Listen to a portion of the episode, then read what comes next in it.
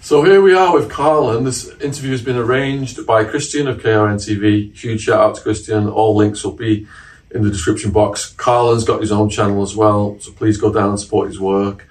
It's a mad story. We've got London, gangland. We've got a judge putting Carlin away and, and double life sentence, saying, you know, you, you're so dangerous, you should never be out. But it's also a story of redemption because we've got a critically acclaimed play was written and featured, multiple books, and Carlin is now on the right path. But you're going to hear a lot more about what led to the madness in a minute, and uh, all Jen's links in the description box as well. So huge thank you for coming on. Yeah, definitely. Whereabouts did you grow up then? I grew up in South London, um, New Cross, Deptford, Lewisham, just Southeast London. What was it like for you growing up? Um, yeah, growing up for me in South London was very exciting. Um, that's how I, I viewed it at the time. I was from a criminal family, um, who were hustlers of the highest order. So it was very normal for me to see mummy in a 10 grand fur coat, Rolex on her wrist. So both your parents are criminals. To start with, but my father very, very, very early. Um, if he was a criminal, he was a minor criminal hustler, but went straight into business from. I remember from I was, I think he opened his first shop, D's and G's at the Greengrocers when I was about eleven or ten, and he's never looked back. He's always he's straight business. Um, my mother, uncles, aunts on my mother's side um, were hustlers or criminals, uh, the majority of them. Um, so, yeah, as I said, seeing the, females, if it's my mother or my aunt, dressed in a certain way, or my uncles wearing crop shoes, and that was just all normal. So to me, that seemed normal. So having it instilled at quite a young age obviously inflicted you very young. yeah, it just seemed normal um, to have the best things. Yeah. So what about education? Was that encouraged or frowned upon or? No, I wouldn't say that at all. But um, for myself, I was very. Um, I didn't finish school, and then um, getting kicked out of school, secondary school. No, sorry, then I, no, I went to boarding school. I went to boarding school in um, Guildford. Oh. Um, a school called Grafham Grange. Um, school was great. It was big building, swimming pool, tennis courts, woods, motorbikes. we had loads of bikes. Um, and the teachers and the format and the way it ran um, was great. Um, So how come you ended up in boarding school? What what was? I never Decision. boarding school because I, I got kicked out of school a couple of times. So it's due to bad behaviour. Usually you go to school, and you get kicked out, then you might go to the local centre, they call it the centre, then you might get sent to a boarding school, which is meant to be for bad kids. However, um, I'm not sure if all the kids there were bad because it wasn't that kind of place where everybody was fighting. It was, it was cool. What were your mates like back then? Um, when I was at boarding school, um, do you know what it was? Yeah, it was. We had three. We had warlords. No, sorry, we had warlords. That's where I was located at boarding school. Um, that was one house, and then we had Panthers, which was the second house, and then we had the final house was Red Devils. That's where Tyson was. Um, Tyson was on Red Devils. Um, and yeah, it, it, it, it was calm. We all got on. Um, there was obviously the rankings, but I'm, I don't know, 11, 12. So I'm not even in that argument. How many of them were? How many students were in a room boarding? Like, was it proper dorms? It's proper dorms. I would say in each room, maybe I'm just thinking back to the room now 2, 4, 6, 8, 10, 12, 14, maybe 14, 16 to 20. So in boarding school. Yeah, so yeah. I, I, so I had Sorry, friends, just I had friends in the school. it. Yeah. Outside of school, I had a few friends as well from around my area. Um, I used to get up to bad stuff with. At night, were there beatings? Because one of my ex-partners said at night at the ma- like the man's boys' boarding Okay. school, they give each other pastings. Who the staff? No, the uh, students. Every The now, and, every Like- now and again, they'd rush the. Um, your dorm might get rushed. And what It might- happens during a rush? It might have happened once or twice. The beatings. Dorm, Beating. dorm, dorm wars. Dorm wars, was it? Yeah, it's all fun and joy. It's nothing really, but yeah, they our dorm might rush Red Devils. Didn't happen often. that pa- yeah, it, it didn't happen often because you know what? You, you had the three best fighters. You had Anthony Reid, who was on Panthers. In my view, he was the, he was the best fighter. And then you had Gary Nelson Tyson. He was on Red Devils. He was second best. He doesn't agree with me, but that, that's what we thought. Sorry about that. and then we had Leroy Brown, who was third. He's on our wing. He was on our arm ward. And then we had the fourth best, which was Leroy Smith. He was also on our. So you had to be very careful if you was coming to a rush. To get it, it didn't. It's not something that happened regular, and if it did happen, it's very trivial. Talk me through a rush. I've never heard. Ten of guys might just run on and just steam everyone, and then steam off again before staff come or yeah, nothing. What was But Leroy's nothing. last name who we just interviewed? Leroy Smith. Not the same Leroy Smith we just interviewed. No, I think you're talking about the one who shot the cop. Yes. Yeah. Okay. No. Oh. So, what were your favourite subjects? Um, favorite subjects at school would have been English. Um, English, English and sports. What type that of sport? stage, yeah, English and sports. What, ty- uh, what type of sport? At school, I like from early. I liked most sports, um, even snooker. Um, I didn't know they had snooker at Snooker. schools. no. yeah, do you know what? That was way back in it. I, I remember watching the Steve Davis, Dennis Taylor final. Yeah. I can't remember what year that was. This is in the Alex Is that 85? Hurricane Higgins era, isn't it? Yes, 85. I Yeah. And that gripping black final.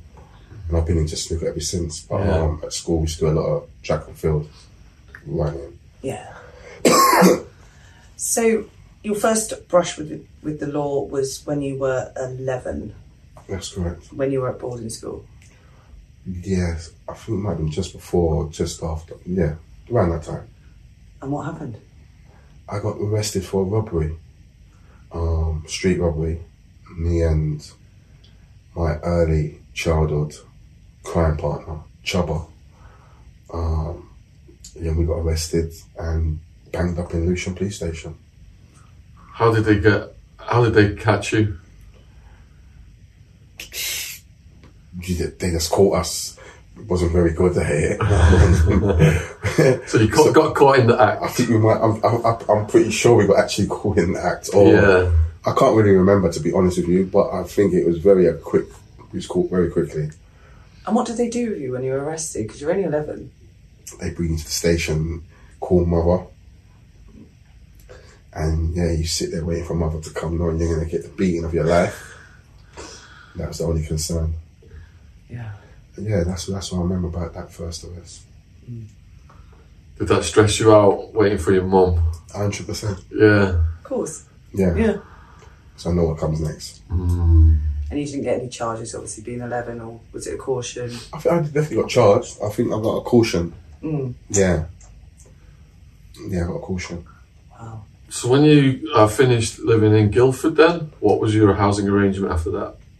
Um, pretty soon after that, I was told I was going to Jamaica on holiday. And I packed my bags and jumped on a plane. And I arrived in Jamaica only to be told, "You're not going back. You're staying out here with us. You're a bit, rough, you're a bit, you're a bit rough around the edges. You, and I was left there for a full year. I was in Jamaica for a, a year. I went to school out there.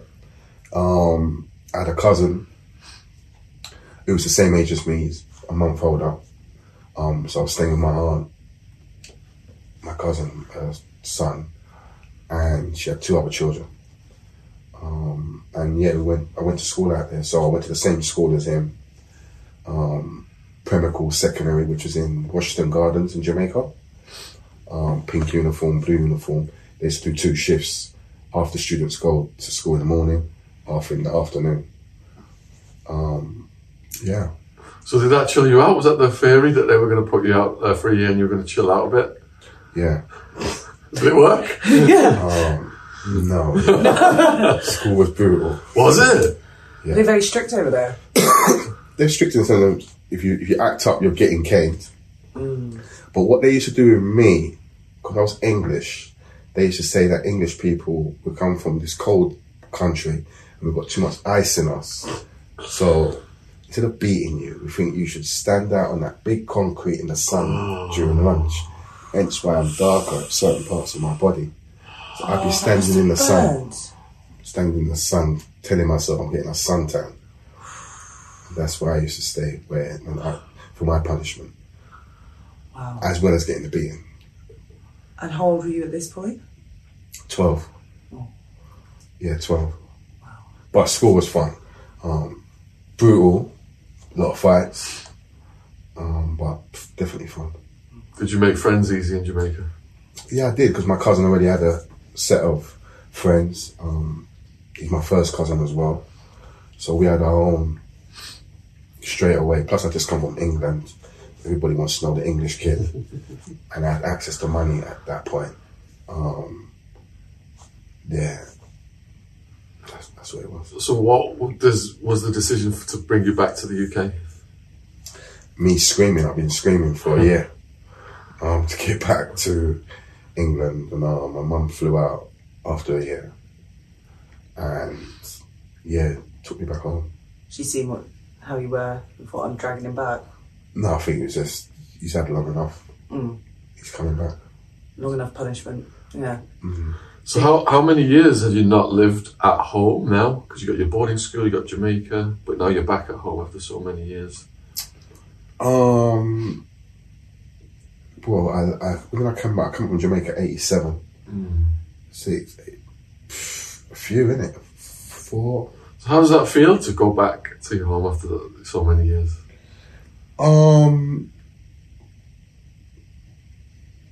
I don't know. It was it was it was kind of cool, but when we came back, um, I was at my grandmother's house.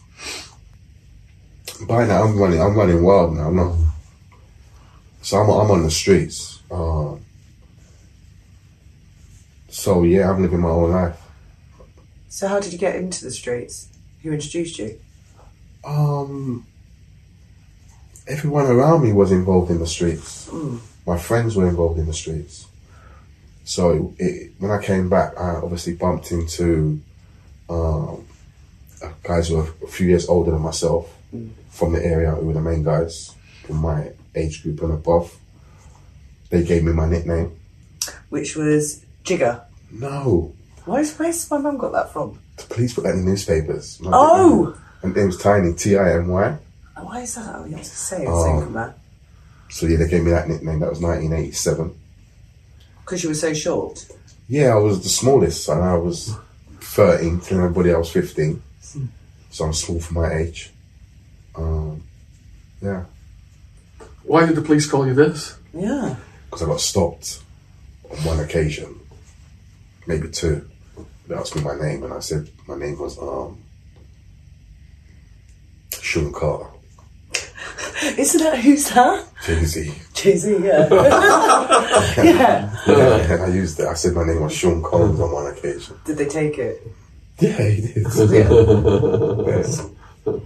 From there, Jigger. So in the streets then, what activity are you getting involved in, like dealing drugs or Early stuff? days, no. Early days were just a lot of street robberies. Um, and I'm 13. Wow. Burglaries. Because you're the little one, are they sending you in the window and that kind of thing? We'll be the watcher. No, everyone's doing their own thing. Really, everyone's got their own work rate. Everyone's doing their own little whatever their hustle is.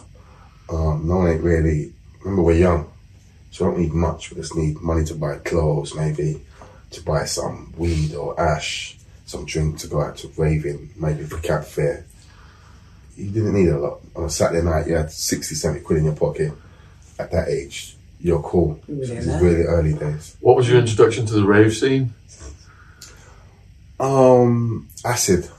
When it first came, Strong. yeah, when it when it when it first came out, and those What was it, California Sunshine and things like that back then? Microdots. Or... microdots. Yeah. yeah. Now you're talking your microdots. Sean knows a bit about drugs. yeah, hallucinating and stuff like that. Yeah. That's the early days when it first came out, right? Yeah. Yeah, we was there. Um, yeah, What about your early ecstasy? that'd been a bit later. Okay. That was Jungle days when Jungle first started. Late 1992, early 1993. Okay. That's when Jungles, just gone. Astoria, Sunday roast. It's gone off. That's the computer chip there. By now, we're stealing computer chips. Ma- First time making real bread.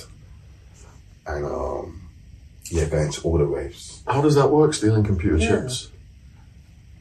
At first, we'd steal the boxes. So you just find buildings that are computers. From government buildings to hospitals to colleges to universities. So you've worked your way up from street robbery to house burglaries to actually quite a sophisticated robbery of government property, Burglary. burglary. Yeah, yeah, but but they were the um commercial burglaries. That's what they were called. You Where- came up with the idea?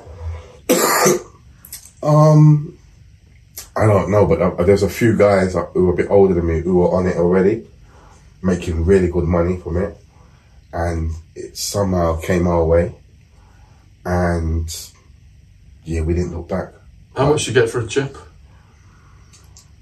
It depends. Before it was, we used to at the beginning we take the full box, so it's like five eight sixes, four eight sixes, and you might only get one fifty two hundred pound a box.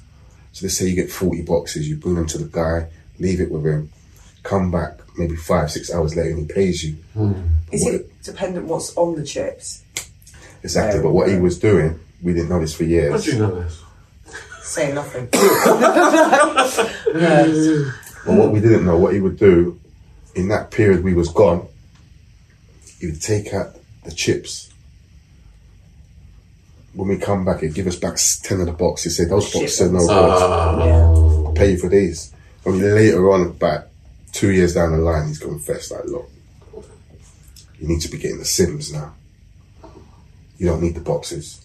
He gave us a stat- static proof bags, which the chips had to go into. And what sort of information were on said chips? I have no idea. You didn't know. They're just mega megabytes, aren't they? Um, they're called SIMMs. So would someone give you the information of which building to go to to then perform it? That they want, like your client would say, I need you to go to this building on this day and get the, these chips. That happened once or twice. and If hmm. that happened, you're lucky. Someone's gonna give you a building, but we could find them ourselves. Anybody use color companies, you use Apple Macs. Apple Macs, we're getting fifteen hundred pound a box. Do you get it? Yeah. So your local hospital, they work computers. Your local college, they've all got computers. So we just went around the country from here to Manchester to Devon to Cornwall, and we just got computers, sold them, just kept it moving. Did you get known as like the computer chip gang or something? Yeah, Did yeah, you? yeah, yeah. They, they called us the Christopher Wren gang at that time, um, because the fi- old them old fifty pound notes, they used to have Christopher Wren on the back, and the guy who paid us would pay us with only fifty pound notes, and um, I remember two of my friends at the time, Sparks and Trevor, they got paid, and they put all fifty pound notes all around their top on their sleeves and their socks, the window wipers hanging out the windows. They're pulled up. What's all this about? They said, Yeah, we're just feeling ourselves today. but okay. And I swear they just, just Just dropping. Ballers. Weird, but yeah. Um, But that must have brought all the heat then. um, in terms of Cops, Mm. you know, you got a name for yourselves. They've they've got extra resources to try and get you. Fashion maybe, maybe not. Well, They was they was on us. They said it was a professional outfit, and we did, I got arrested for handling stolen goods. Ended up getting three years. Where were you when you got arrested? You said where was I? Yeah.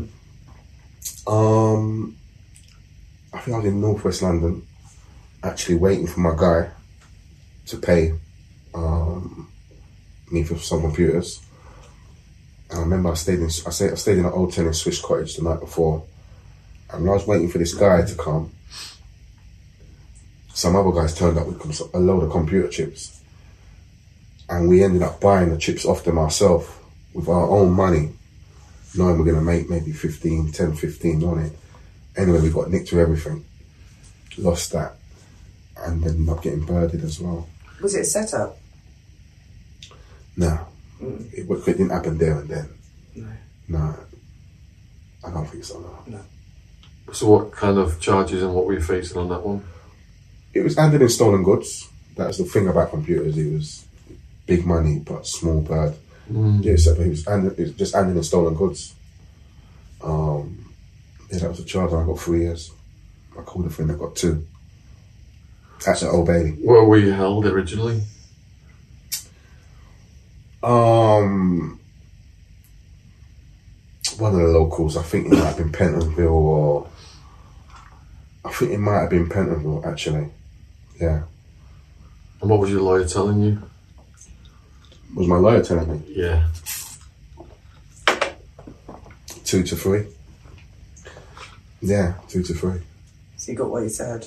So Yeah. what was your first day like going in? Um, that wasn't my first time I ever went to prison. Yeah. I'm saying that wasn't. I'm saying Oh, it wasn't. Yeah. no.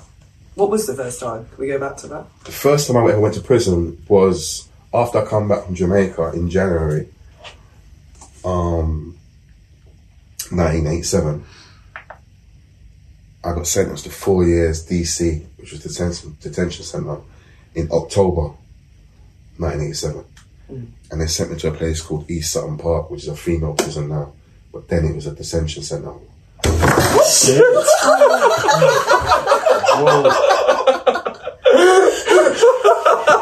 I hope you was recording. You gotta keep that in, James. Yeah, hundred percent. That's in the I. I heard it creak and I thought it's not gonna snap. It's not I'm gonna gonna go snap. get a chair. This is ridiculous. We don't cut out our bloopers. Jaw dropping story. Hope you enjoyed. Jen and I just landing square on our asses. Anyway, back to the story. Definitely. it was the first prison sentence, Carlin. Yeah, I was sentenced to four months detention centre in 1987, and I was sent to East Sutton Park. Um, and I had to do two months. Um, brutal. Brutal. Yeah, As soon as you went in, yeah, it's just brutal. what was the first day like then? I can't remember the first day. I just remember that. I remember Captain Kitwreck. I'll never forget him. There's a guy called a prison officer called Captain Kitwreck. Kit Wreck. Because you had to have all your t-shirts and everything had to be folded like army like. And um, it was like a drill. When you came from work, you might have to, you might have six minutes to get changed, and then you got go to the gym. So the last thing you want to do is when you get back to your room to go to the gym, you see like he's thrown like ten thousand pieces of pieces of paper that he's ripped up up into the air, from shampoo on your floor, and from all your clothes all around the room. Are you gonna do that and not be late? Hmm. Somehow we used to manage it most of the time. But I remember Captain Kitwick, and I also remember we used to do a circuit every morning Let's do three laps of this gym. And if you got caught cheating, they would stop the class, call you, write a big C on your back, and everybody starts again. It doesn't matter if you've done two laps and three quarters. or you have one exercise left. He's cheated. You're all starting again. You don't want to be that guy with the C on his back. and that's the main thing that I remember. What does the C stand for? Um, cheat. It was just stood for cheat. Yeah. Wow. And so it was a, a dorm-like setting. Yeah, it was a night setting. How many of you were in the dorm? Um, I can't even remember. Um, well, it might not even. I think it might. It might have been single rooms actually. Huh. It might have been single rooms. A long time ago. Wow. And how old were you at this point? Um, fourteen. I think. I think. I think I turned fourteen in October, and I think that's when I got sentenced. October. I think I was fourteen. Wow. Did you, did you know people in there already? Um, I knew one or two guys from um, Orchard Lodge, Stanford, Stamford House, because there's, there's obviously you've just come into the system, so to speak. They don't really know of you. Just come from Jamaica, so when you first started getting arrested regular, at first they put you in like a secure unit, open, like Orchard Lodge. Then they might put you in Stamford House, which was over Gold Road then as you're get, you're still getting arrested and you're, you're heading towards, then they start putting you in a secure unit within these places, Stamford House and Orchard Lodge. They were, those were the main two units. I think what done it is I was in Stamford House, um, secure unit.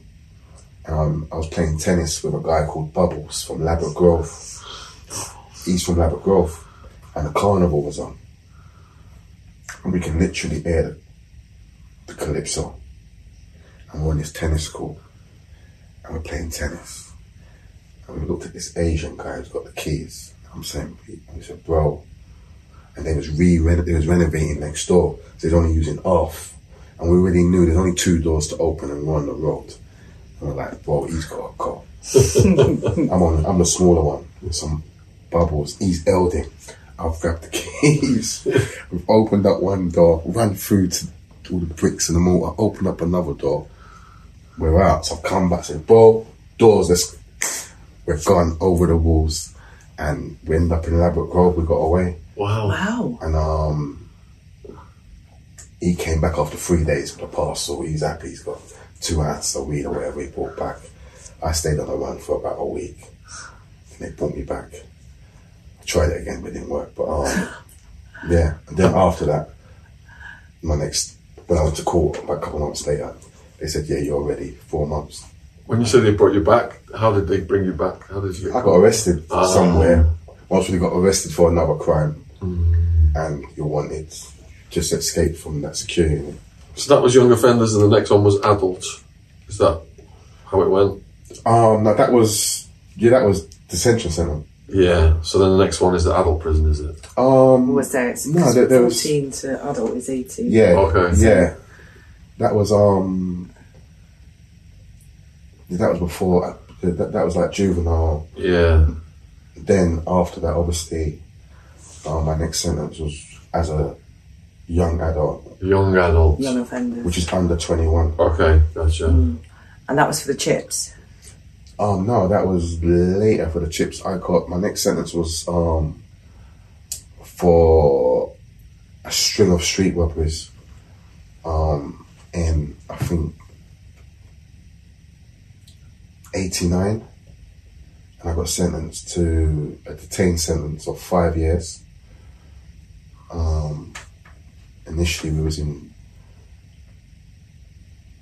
Feltham. In fact, we was in Latchmere House initially. Um, that's where the juveniles used to go. We didn't used to go to Feltham. Um, and then they opened up a wing especially for us called Nightingale in Feltham. And they moved all of us juveniles to Feltham. Um, and put us on this new wing. It was like a, it was like guinea pigs. Um, and then from there, once I was sentenced, got my sentence, I went to Aylesbury which was like a rough why oh why. Um, yeah, Aylesbury then Huntercombe, DCAT, within that, and then you go home. Yeah. So, Colin, during that one, then, did you get any, involved in any dramas that got you sent to the block or anything like that? All the time. All the time. Do you know what it was on that sentence? That's my first, obviously, real sentence. As a, um, but because it was detained, that's what they had to give you if you was under 18. They had to give you a sentence. It's called detained, which meant you didn't have an EDR, you only had an LDR. So if you got two years, you had to do two years or three years, unless you got parole. Um, and you, so you couldn't lose any days. So usually the, the deterrent is if you do X or Y, we'll take 14 days off you. They couldn't do that to us. So what they used to do to us is give us 14 days removal from Wayne, three days block. That's 17 days. So anytime we get in trouble, we just get 17 days block. But that was pretty normal. Um, yeah. What sort of trouble was it? It could be anything from fighting to um, might find might find a weapon. Anything. D- d- does gang culture from the streets was that was the rivalries inside the prison from the streets? Um, at that stage, um, not really. Not for myself, anyway. Um, remember, I'm only, I I'm about 15 at that stage. Um, I suppose, fortunately, the guys who were running the prison, I was friends with. So there's a lot. Don't get me wrong. Aylesbury was wild. People getting slashed, and that's where the lifers are. All the like the juvenile lifers doing life. Um, they're all in Aylesbury, so it's do you get it? But um, yeah, I didn't really get into too much. Don't get me wrong. I'm saying that I was fighting all the time. Um, yeah. So, what was your plan for when you got out of that one? What was my plan? Yeah. Yeah, life plan. Um, Did you think you were going to stay off the streets, or did you think you were going to? No. nah, I just thought I was gonna come home and make some money, man. That's all I was really interested in. I was just really interested in um coming home and making some money. I was thinking the other day because one of my close pals back then, or for the later stages, a guy called Dean Wilson. Um, I was thinking the other day, I was telling a few stories. I'm like, I've kind of erased him from history. I put all these old stories out, and I haven't mentioned his name not even once. And that's my right hand man. That's because I was angry with him about something. I just erased him. And some other day I was speaking to someone, he goes, Wow, wow, what's happening for Dean? What? I went, Whoa. And I realized Dean was from Deptford. And um, he was in Aylesbury. He was doing five years for drug trafficking not drug trafficking for shotting, selling, um, selling class A. But he was the same age as me. Um, so while we was on the road doing robberies, he was working with the yardies who were controlling our states. So he would hide their drugs and their guns and whatever.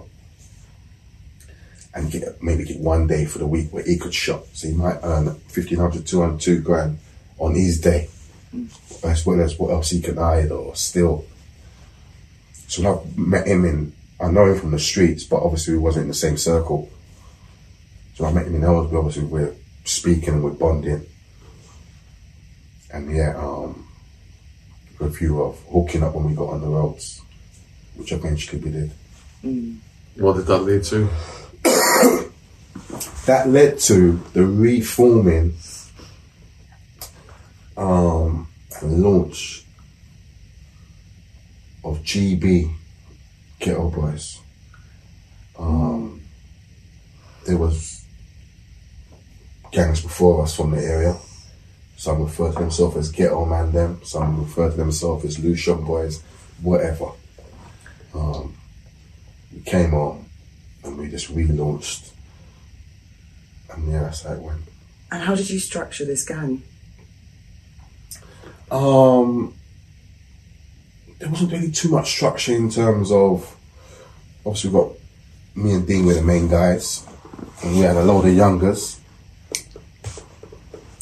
Um, when I initially came out, they was under. Um, it was under the wing of someone else from another area. some guy called Bucky. I've been hearing about him while in jail. He's got your youngers, and I don't even know these guys by the, at this time. I know their parents or their uncles or their brothers. I'm hearing he's got these youngers, and they're earning millions of pounds. Everyone's everything's inflated. He's from Peckham. That's disrespect. You know, from Deptford. So we're coming out the gates like this, muscle. Been training for 40 years. Let us at this fucker. Where is he? So come out, just looking for Bucky and the youngers. And with one of their dads, actually, he's like, I can find them. Don't worry, I know where they are. And bumped into them. So I approached him saying, What's going on, bro? You're from Peckham, they're from Deptford. What's good? He didn't fold, he was stand up. So I said, Look, I want you one easy life, innit? Give me a seat around the table, and we just let it. And he gave me a seat around the table. And, Easy as um, that. as easy as that. Um, and yeah, it was a it was a, a happy family for a while, making a lot of money with him. He, he was just more of an opportunist, opportunist kind of guy, but very lucky. Anything he touched turned gold. If he was here now at that time, he'd go downstairs with two of the kids, come back in an hour's time, with wherever the safe is here. I don't know where it is. He would find this safe, find the office with the keys for the safe, and come back here with fifty grand and say, "Look, we got to go now." He'd done that all the time on a daily, just magic. Anything he touched turned to gold, you know, like that. um, that was Bucky. But then, yeah, after I think two or three months, he got kind of pushed the curb, and then we just had control of our own youngers, and just started to do our own thing. Is when the computer chip era really kicked in. That's what I brought to the table in terms of I was good at it. I could get the youngest cars, which they didn't have access to because I was older. I knew more guys and females who had licenses who could hire a rental out, give them the money. Do you get where I'm coming from? Mm-hmm. And that's how we started to build our brand in terms of making money, um, the best clothes in the raves, jungles kicking off. Um, we don't repeat our clothes when we wear it once. That kind of thing, guys. Who did the Ghetto Boys have beefs with? What were the gangs that we made rivals? Um, historically, they had beefs with Brixton and um, Peckham. Those were the mainstream beefs. Um, but I feel like when I came out, because me and Bucky were friends for a period of time, he was Peckham, so there was no, you get? So while the, my youngest may have had one or two incidents, it was nothing of violence. There was no time they ever came to me or I felt we had to go to Peckham to avenge something. Do you get it? Um, and I feel like most of the beefs that did take place with these Peckham boys or these Brixton boys was all on my own. Um, and a, a guy saying, saying to me the other day, a guy was saying to me like, "You wasn't really pushing no guns on these on your youngers. You didn't have them running around firing. You was doing everything yourself. So the all the beefs I did have with North Peck on the state, it was on my own. Brixton, the 28's boss, was one of the biggest gangs in London at the time. Their boss was up Arthur Penny. Um, again, I went through him on my own. Um, so it was why there was area. There, there was never really area beefs um, under my watch. Do you get it? Because no one was coming back. If you're coming back, then it's different. You're coming back, then it's gonna get messy. You can, yeah, we've got to start getting ready for these guys, but they didn't want it. Sometimes it's like an arms race between the gangs. So were you vulnerable because you weren't pushing guns on the youngsters? youths, yeah. Or did you think that you could just stand as yourself and get the threats eliminated? Yeah, I, I, I'm not sure really analysed it like that. As long as I had guns, and I was, yeah, I, I felt invincible. Your one man army. Yeah, I felt I felt invincible. Um, and I was reckless. I would shoot you anywhere. Um, and I had a reputation as that guy would just jump out anywhere and just smoke you. Could we talk about your reputation today? Because I have read an article about some of the stuff you used to do. Mhm. um, when you go into people's homes? Are we able to talk about that? We can. Um, Okay. As long as it's not connected to my case, because obviously um, I don't want to really speak about anything that's going to um, drag up old um, um, um, um, um, situations for that's going to make my victims for my crimes uncomfortable.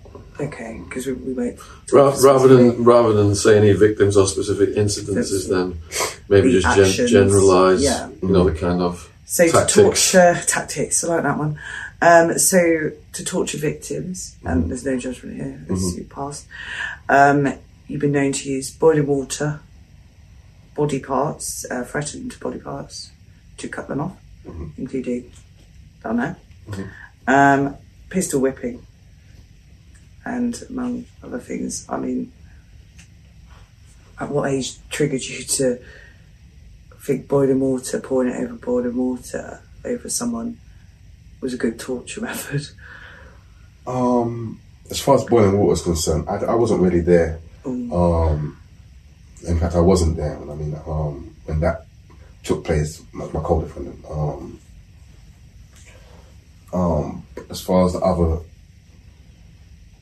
torture methods that we we, we used and I used, I explored that SCP. They're like, why would you threaten to cut off someone's dick? Yeah, talk me through that. Was were they kiddie fiddlers or something, or No, they had um, information um, regarding drugs and money. And by doing the SCP self change program course, they're like, why? I'm like, well, I knew they'd give up the information. and they did. But they was like, yeah, but the psychologist on the course like, that's not enough. What made you? And I could analyze it, and then I, I, I was able to break it down into one short. I put myself in their shoes. If someone held a knife to my private parts and asked me for information, I would tell them what they want to know. And that's the reason why um, we I used that torture method to get information um, from people who owed money or yeah. It's not like a big toe. Sorry, just a big toe. But yeah, so that's how we we was able to really narrow it down. It ain't just uh you want to scare the life out of them. That wasn't enough. Those courses they're very intense, but that's what it come down to.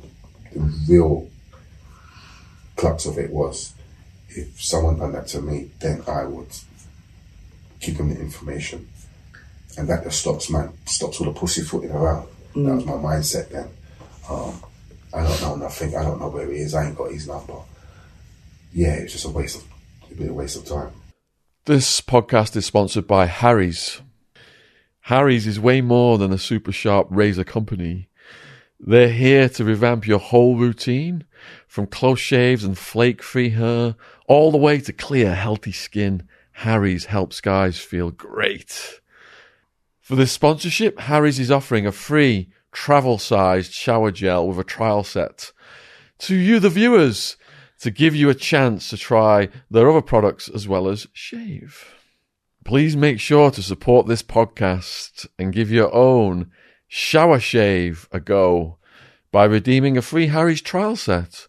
All you cover is £3.95 pence for delivery. Just head to harrys.com forward slash Shaun, S H A U N, to have your set delivered and start a shave plan. Your freebie will be added at checkout. That's harrys.com forward slash Shaun, S H A U N. Thank you for supporting Harry's. Link is in the description box below this video. And how many times roughly would you say you did that? Um, five or six. Yeah. One, two, three, four. And they all yeah. gave information. Yeah. Would you? I'm protecting my man parts all costs in this situation.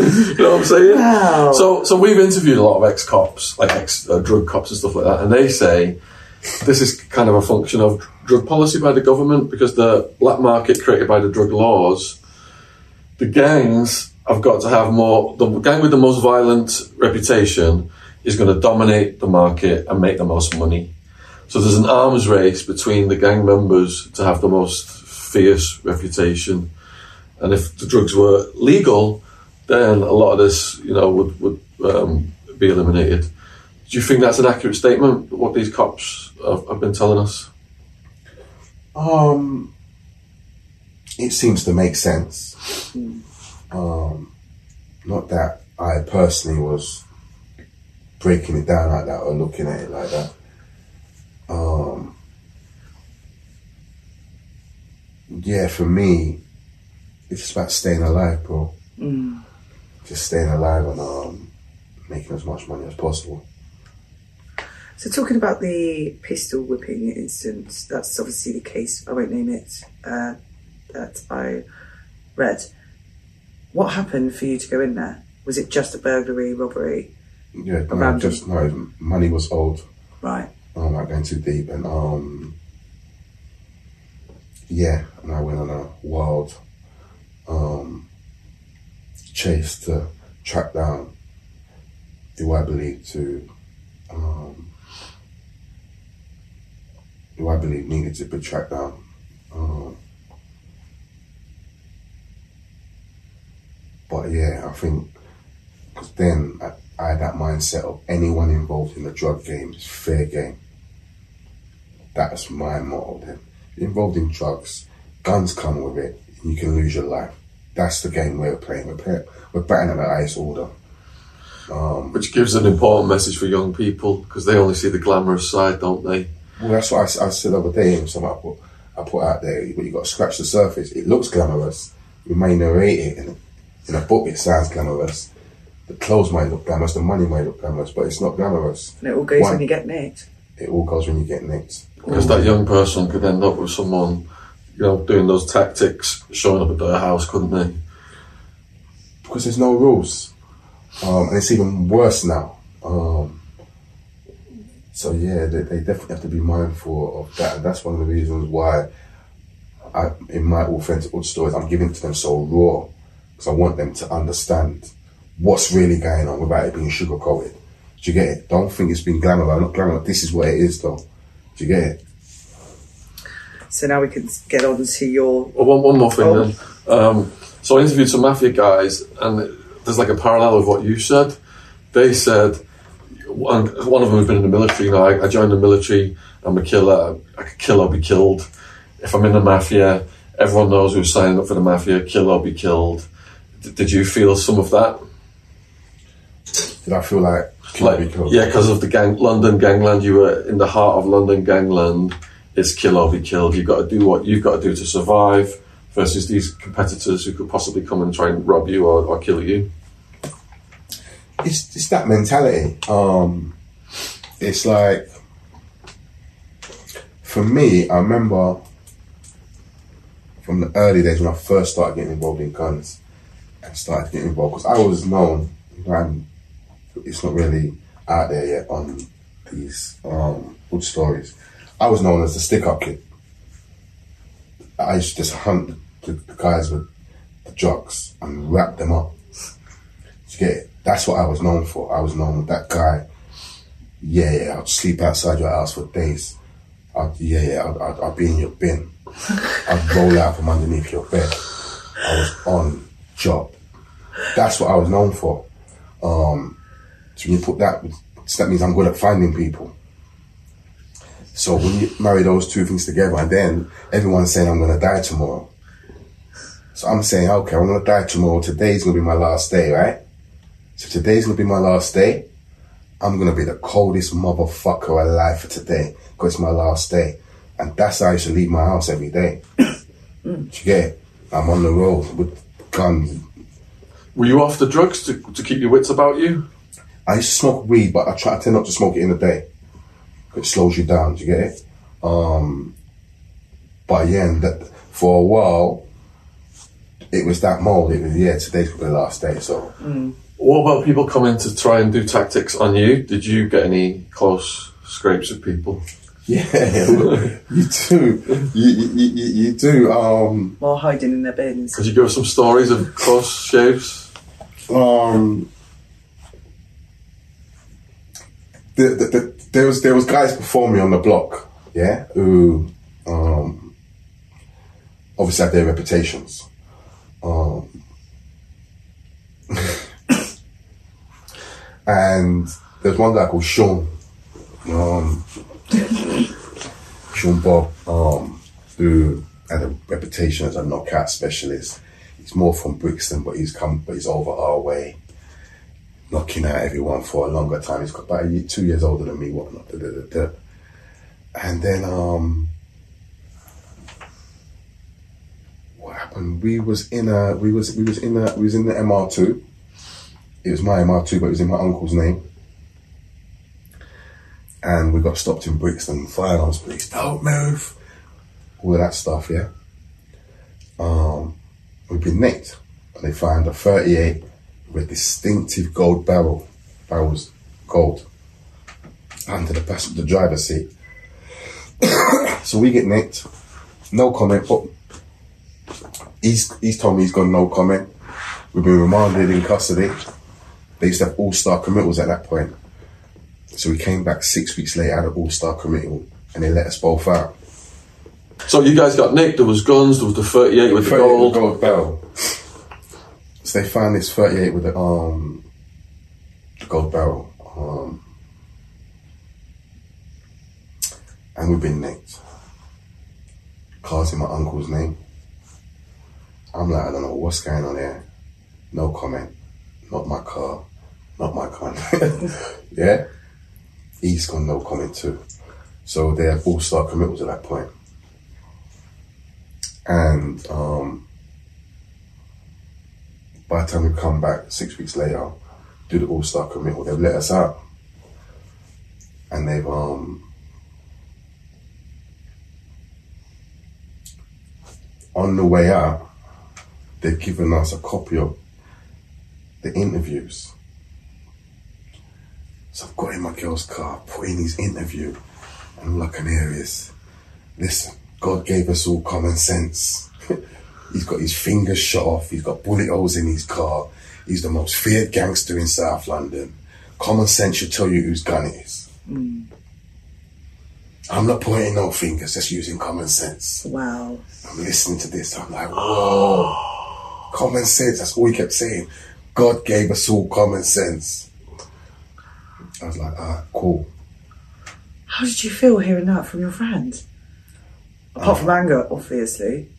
Yeah, just anger, man. Just like, yeah. Your Betrayal. time, your time's up, guys. You get that? kind of- Do you get it?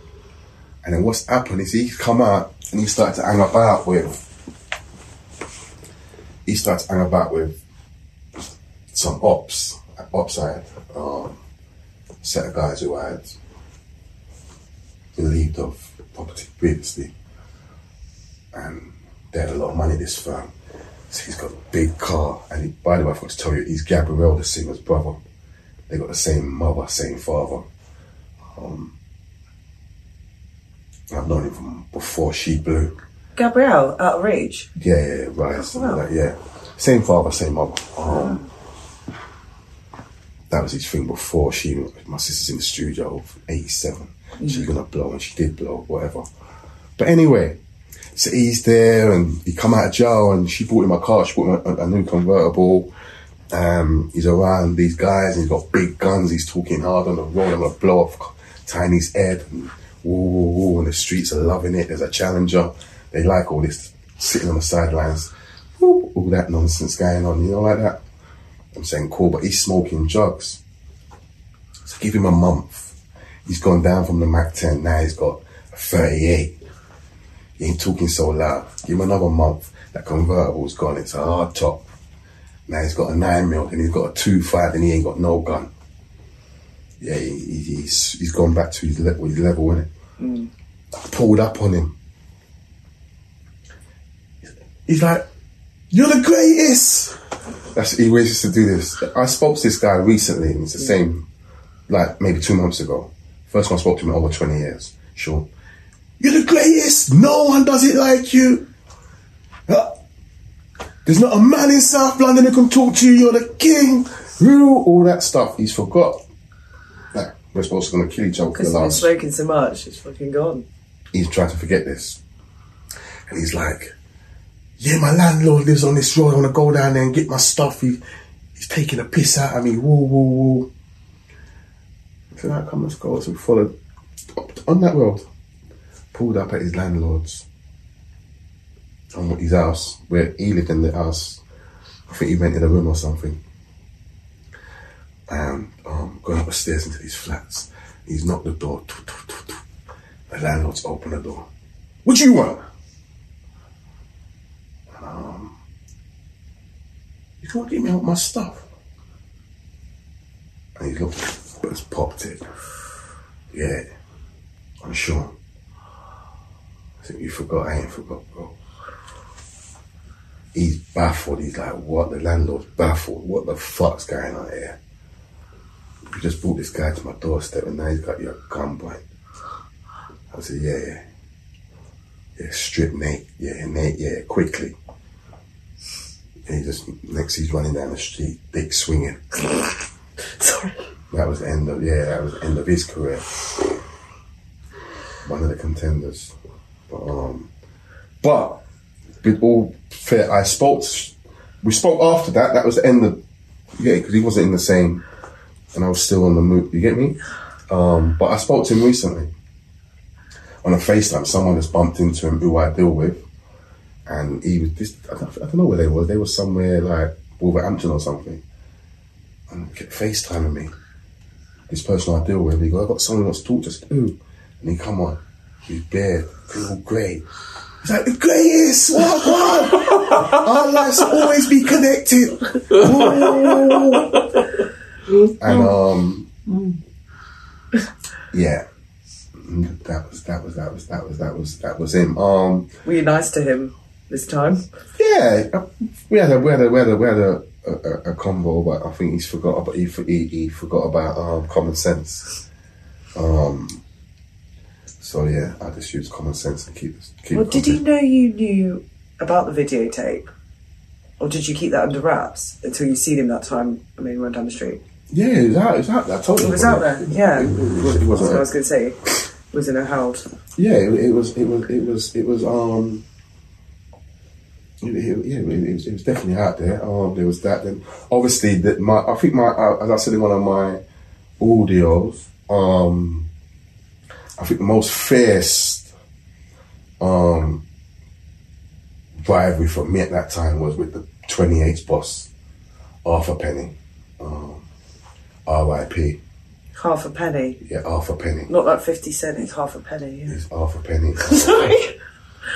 Ruthless. Okay. I first met him in Aylesbury. Um, he's the creme of the creme for badness in Brixton. Animal.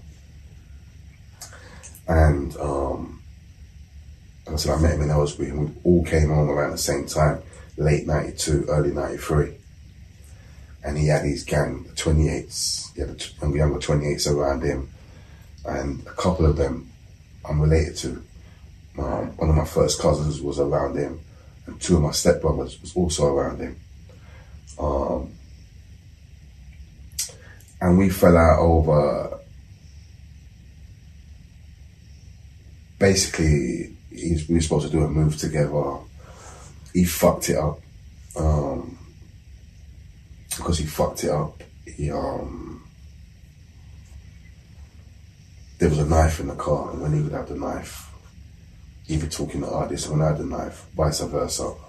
But fast forward, the beef's on now.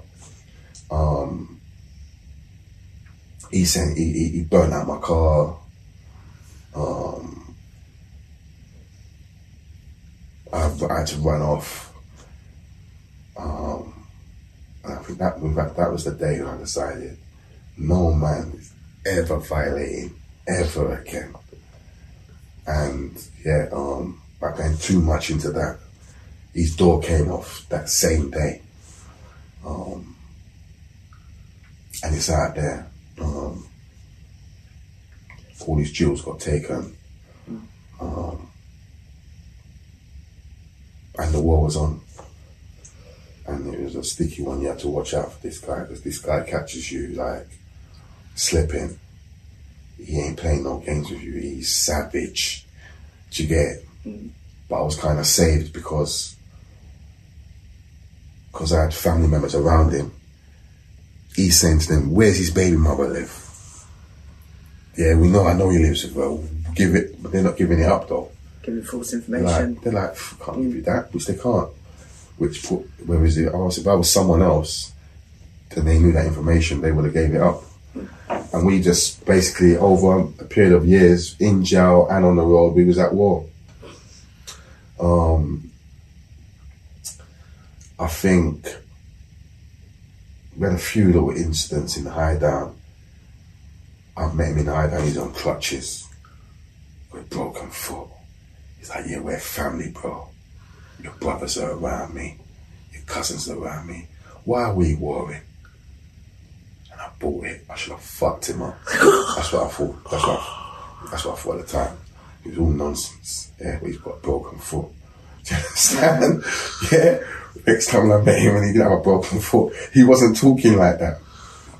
Then I met. I remember when I first got um, I first went to Long Lartin. I'm sitting in like, just been brought into the wing, sitting in a little room like this, one of the guys who gives you the introduction to the wing. You've just got uh, your tea bags, your pillow stuff. Who walks past the door? Half a penny. He just went, ha ha ha.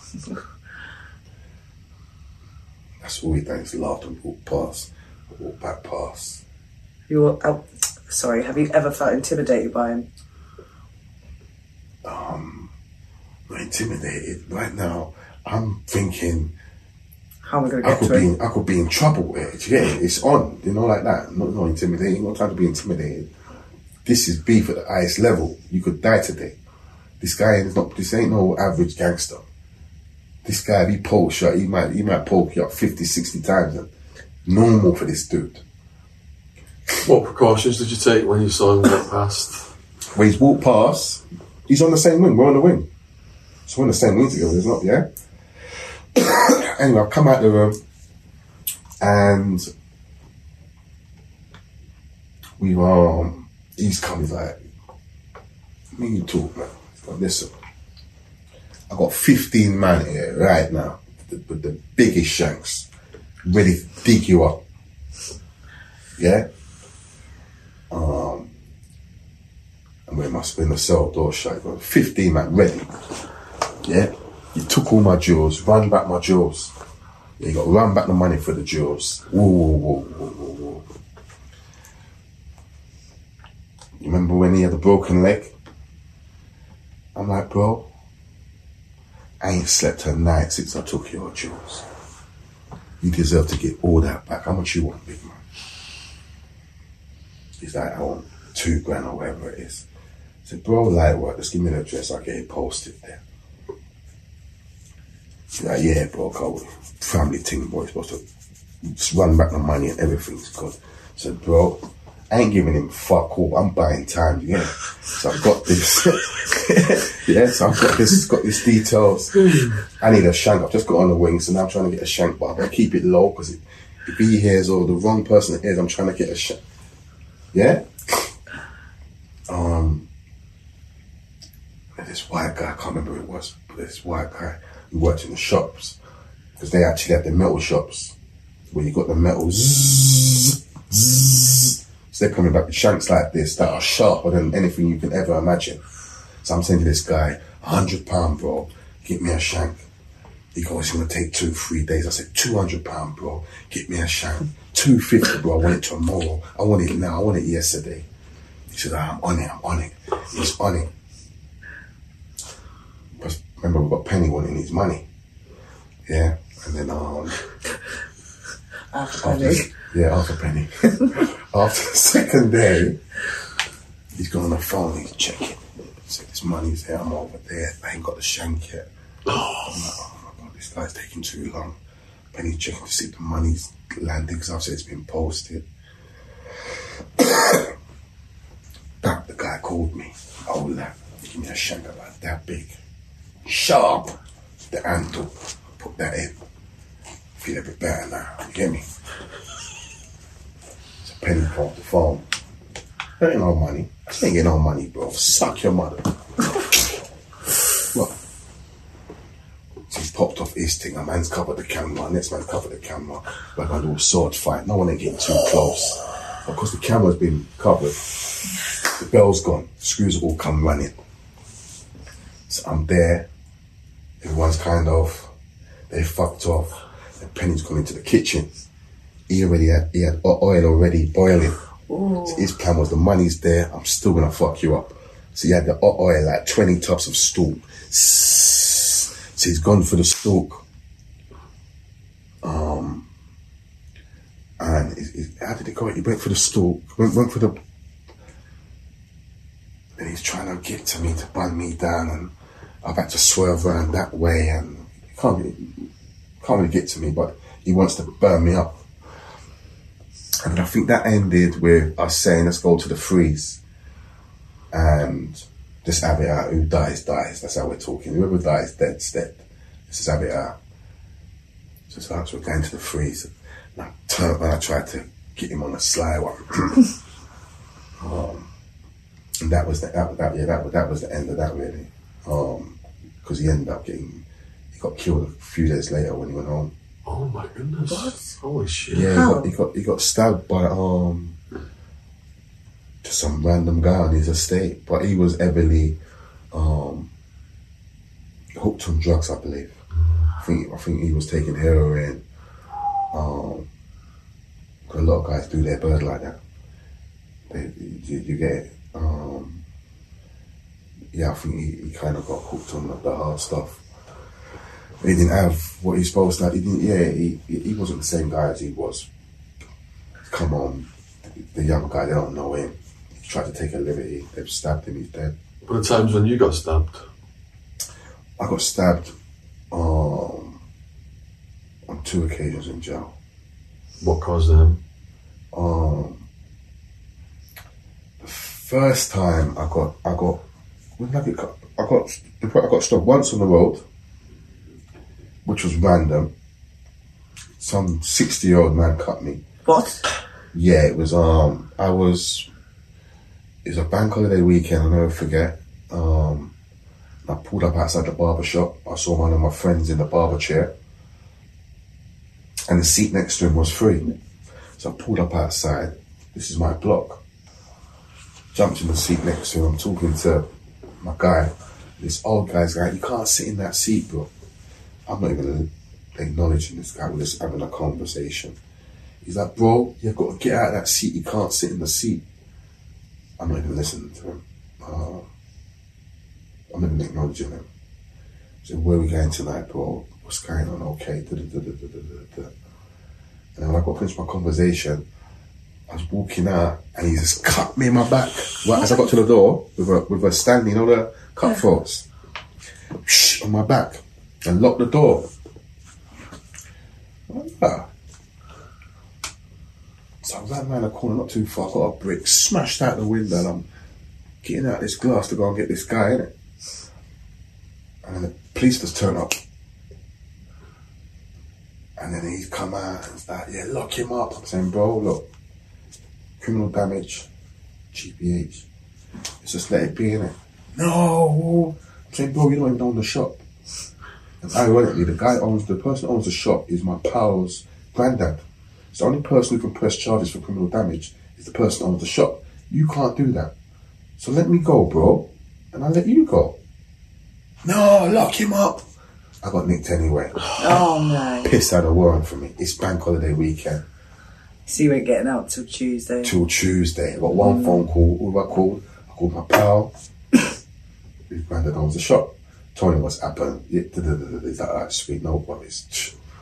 Got took to Arlo. I didn't get out till the Tuesday. Didn't get out till Tuesday. Pissed. Um, then the next time I got cut was HMP Lumlan. Bear beefs are going on. Um, it's Ramadan. Everyone's um, fasting. Everyone's Muslim. a lot of street sort of strategies going on, and people are Muslim for all different reasons. Everyone's pretending to be religious. It's all bollocks. Yeah, everyone just it's just for their own. Everyone's got their own reasons. Do you get it? But I'm in there as well with the bollocks. Got my robe on and um, all praying and whatever. funny times. We're all praying, and um, I was in the kitchen, and this guy's come from behind. He's cut me hair. Is it hair? Or. Oh, I can't lean forward too much.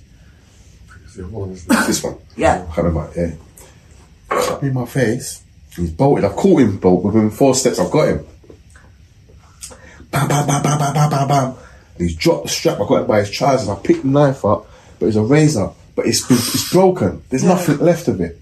It's actually broken off. I've let my man go. He's bolted. Chuck that. I picked up this pot. The guy's gone into a cell. And um, I'm saying to the brothers, get the door open. Because he's broke the rules. We're all Muslim. We're all praying. It's Ramadan. He can't attack another brother. That's against the deen. Do you get it? And they quickly said, You're right. Told him, Yeah, give him five minutes. Yeah, yeah, Tiny's gone, bro. Yeah, yeah, they took him off. Got the door off. I'm in there. It's me and one guy in there. Um, oh, Granty. When the cell. So I'm licking up this guy, and then Granty hit him with his pot, and I stopped. I said, No, no, no, no, no, no. Don't hit this guy. Stay out of this. I don't want this guy going to tell people that he cut me, and then we came and rushed him. No, no, no, no. You cut me, and I got you. Don't touch this guy. Stay out of this. I'm fucking him up with this pot. He's screaming. Ah! I'm like, yo, bro. Same voice tone. I'm like, look, you cut me, you know. I didn't scream. I held in it. Like, hold your thing. Nah, nah, nah, nah, nah, mash. Yeah, yeah. I'm like, bro, what's the noise? You fear Allah, you don't fear nobody else. Shh. Look what you done, bro. Look. Fucking him up. Do you get it? After about 20 minutes, screws have come. Twenty minute beating. Yeah, it was long. After the screws have come, whatever, I've gone elf care, whatever, I got butterfly stitches or whatever they was called. Um, I'm already thinking about tomorrow. Where did it come from? I don't even know this guy. You me? Where did it come from? Has it come from the West London boys? Has it come from somewhere a bit closer? Do you get it? It's definitely a hit. Do you get it? What happened to the guy you attacked? Um, he's in the block now, innit? After that, No. day, we, we, After you beat him, did he go to hospital? just elf care, like where I went. Yeah. Um, He wasn't drinking out of a straw or something. No, he didn't get it how he's supposed to get it. Um, I just, I'm happy I didn't have a knife. Do you get me? Um, but what's happened now is, and I was mindful of that as well. I was mindful because I was thinking it was connected to some other people who was in the jail. That's who we really wanted. You me? This, this is a full soldier. So we can violate him and fuck him up and whatnot. But we don't want to do it too bad where we don't see the wing again. We can't get revenge. so that night they locked us in the um in the elf care. And you know they got them, you know them, you know them iron, you know they got the towels over the iron bars. Yeah. Might have been the, the room there, the Yeah, iron bars and towel goes over it. Towel. Yeah, I pulled that off the wall. Oh, I'm in the healthcare. Open the window. I'm sharpening that. It's a big thing. I'm that on the wall. It's from two o'clock in the morning, sharpening it, thinking tomorrow I'm gonna hit the landings or hit the corridors. I gotta have something in it. So I made that super tight. In the morning, security the number one governor's come to see me. They said, "What's what's good?" I said, "Look, I don't want to press charges. I don't want to sue you. I just want to go back to my cell. Just looked at each other, shook my hand. They love violence. I'm telling you, they love violence, them dispersals. Most prisons would just separate you. No, anyway, so that was about half ten. At about half eleven, movements. I hit the corridors. Um, because that was the first time after I've been in about ten years. That's the first time I've been hit. You get me? And there was a lot of hype over my name, and I had a lot of enemies, and man want to get me, and whoa, whoa, whoa. So when I finally have got, it's a big deal. Do you get it? So I've hit the corridors. I'm, they're like, what's going on? And whoa, whoa. And I'm thinking it's, and then someone pulled me and said, no, it's not him. It's connected to him. Um, it's connected to a guy called Chaos, who's the head of the Muslims in jail. Do you get it? Oh, we've heard about chaos. It sounds like it's chaos. Yeah. Yeah, we've heard. Yeah, it, it's, it's connected to my man. And it went back to um, when we was on the, when I was on the unit with with Tyson, we was next door to each other. Like I said, we used to go to school. But when I got remanded, put on the unit, he got nicked for his case. They put him next to me, so I was there with him on his case, and um, they wanted to get him on the cop the cop murder. And they called that Operation Refresher. Anyway, um, he had a couple incidents with Chaos. With Chaos snitched, um, where he rode on Chaos and um, smoked the passenger. Yeah, curtains, good night kind of thing. And there was a couple other incidents where um, um there was like an incident where JB, um, where Chaos shot JB through the the sunroof. They was like sweet. My eyes fucked, my ears up, they healed up. Then they called him, shot him. He went to station, wrote a statement, got the guy nicked. So when I'm reading these statements, I'm like, okay, he's a snitch, cool. So a couple of people asked me about this guy. I'm saying, yeah, it's a snitch. So he was carrying feelings over that, which I didn't know about. Do you get it? Um, so I'm like, yeah, alright, cool. But it's one of the West London guys who I fucked with actually pulled my coat and said, yo, it's connected to my man, do you get it? Um, I was like, alright, sweet. And then that was it. And then I got I got caught slipping one other time. Very fortunate in Gartree. um, bizarre situation. Um, I've never really told the full story, but basically, I'm in HMP Whitemoor, and a man comes to me, he's like, "Yo, you see that nurse there? She's bringing tobacco for my man." Yeah, like, yeah, she's bringing tobacco for my man. I'm saying, well, ain't she bringing no parcels? He's like, nah, she only bring tobacco for him, innit? I'm saying, yeah. How long's this been going on? They're like about three, four months. I'm like, okay. Anyway, the next day his cell's on fire. Yeah. And I watched, um, because his cell's on fire.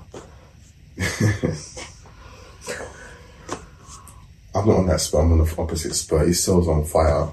Um, they put the fire out. But because his cell's been set alight, he's got to be moved off that wing for his own safety. He can't stay on that wing. So they shipped him off and I watched them moving him off and she's with him. She's popped up. Saying, yeah, cool, I see you too. And then um, I moved on to that spur the following day. They painted the cell all fresh again. Um, I introduced myself to this nurse because she loved the landing. Asked her if she liked the perks of the job. She said that she did. I swear to you, I kid you not. I kid you not. And, um, Is that what you you tint it in there? You'd be like, do you like the perks of your job? I generally used that that line because I, I, she was around bare guys on the landing, and they all, all, all you get me. I'm just whispering. It looks like you got the perks of the job, but you deserve them. You're fire. You get it? And then bam, I said, "Come see me in it." And so boom, boom, boom. And then she comes see me in the afternoon, and um, I already knew I could take a risk because obviously I already know she's trafficking so she's not really watching the rule book. And you've arrived at myself. I was speaking to you this morning. I've already written like a four page letter talking bare shit, but I'm good with words. So I give her the letter and she's come. I'm there on the bed and she's reading this letter. And it's, from page two to four, it says filth. What Yeah. was it? A love letter, but very crude. From page two to four, it says filth. Yeah. Written by a writer. Yeah, it's, it's all dramatic. Uh, Romeo and Juliet, no, but filth. Fifty Grey. Yeah. Yeah. Um, and then what's happened is I've moved cells. I've got someone, the guy who's on the ones. We're going to go back. So, what happened between you and her in that room Second. with the nurse? So, you wrote her the letter. What happens next? No, nothing happens there. No, it's just a. But I'm in, yeah. So what's happened now is I'm in. The, remember, I'm in a ex guys or that guys. So what's happened now is I paid someone on the ones. The guy who's in the ones, I'm on the freeze in the corner cell. I paid that guy to move cells with me now. So now I'm, at, I'm in a fresh cell. I got a stepbrother who's on the wing as well. He's a cleaner. I've got the guy who's just been moved off. Who's got burnt out. I've got his job. It's like I've got his job, I've got his home, and I've got his girl. Do you get it? a lot going on. Political. um, he's gonna see this and say, "Oh my god, you bastard!" But, um, and You can come on and tell your story if you want. yeah. Um, and then yeah, um, I moved to the ones, and then it was all good. It, it, yeah, it was rock and roll. We're we're going in, we're having sex. Um, but I'm paranoid because I've seen a lot of guys have sex with staff, and they either scream rape when it comes on top, or say that it was intimidating when it come on top. So what I done, they had these boxes that were called that education used to give you. It's a double tape thing that a lot of guys had on the wing. It's this big, long leads. And I had one of them under the bed. I got the wire under my carpet. And under the sink was the, the socket. So I'm recording. Everything that's happening is all getting recorded. And I'm sending it out to my lawyer via Detective. someone else, making sure I'm covered. Do you get it? So this is going on You for didn't about think of that, did I've you? never heard this one before. this, this is original. this is so this has been going on for three, four, five months. Yeah, and then um, but there's a lot of jealousy because there's now there's phones about, there's Zan- there's Zankos flying about, there's more weed than usual that's flying about. Um, then what's happened is the doors come off. Well, this chick though, um, she come in and she's like, "Who's that on the wall?" Why is she on the wall? Take her down. Yeah, yeah, all that stuff. It's not no chicks on the wall because she's the chick, right? Why have you got other girls on the wall? Was all your that- girlfriend on the outside and that? You just couldn't have it. Outside? I don't want to go outside. I want to go inside. Well, you've been sentenced to 20 years. Yeah, inside. Inside. what do you want to go outside for? You want to inside, right? Ah, no, I thought you meant it was someone on the outside, but obviously Yeah, it the was a picture of somebody from the Yeah, outside. the like a celebrity or something. No, I had pictures of my girl. girls that, Your girl's on of that. but the girl inside is saying, Get Are taken you down. single Of now? She is. that's, That's her territory now. yeah. Yeah. So we took them down. But there was another guy from Birmingham. I'm not going to call his name. Um, let's call him. Um, whatever, bro, man. Yeah, there's, there's another guy. Anyway, she, early days, I, a couple of times I saw her go talk to him. You get me? And I called her. I said, "Yeah, forget all of that. You can't be going from air and going talking to these guys. Yeah, that's all." So she dropped him out. He's fuming. That time I see him peeping over, you get me? He knows I've shut down his dance, do you get it? So now he's scheming. Yeah, he's scheming, angry. And then there was a little drama um, separate to that. Fast forward now, um, there was a there was a drama with my me, my stepbrother, and these guys. Didn't really amount to anything. Fast forward a couple years, um, we're now out of the Cat A system and we're in the Cat B system in Gartree. And um, this guy's already there. The one that um, she used to go and see, and I stopped. And I've got there, he's like, yeah, peace, bro. B cat now, C cat next, B cat home. Leave that behind us. Whoa, whoa, whoa, whoa. The guys around me are saying, fuck that. Yeah, put a gram on him, bro. Let them fuck him up and get rid of him. Don't take no chances. But I got the Parole Board saying, why is there always violence around you? You're keeping your hands clean, but people keep getting done in.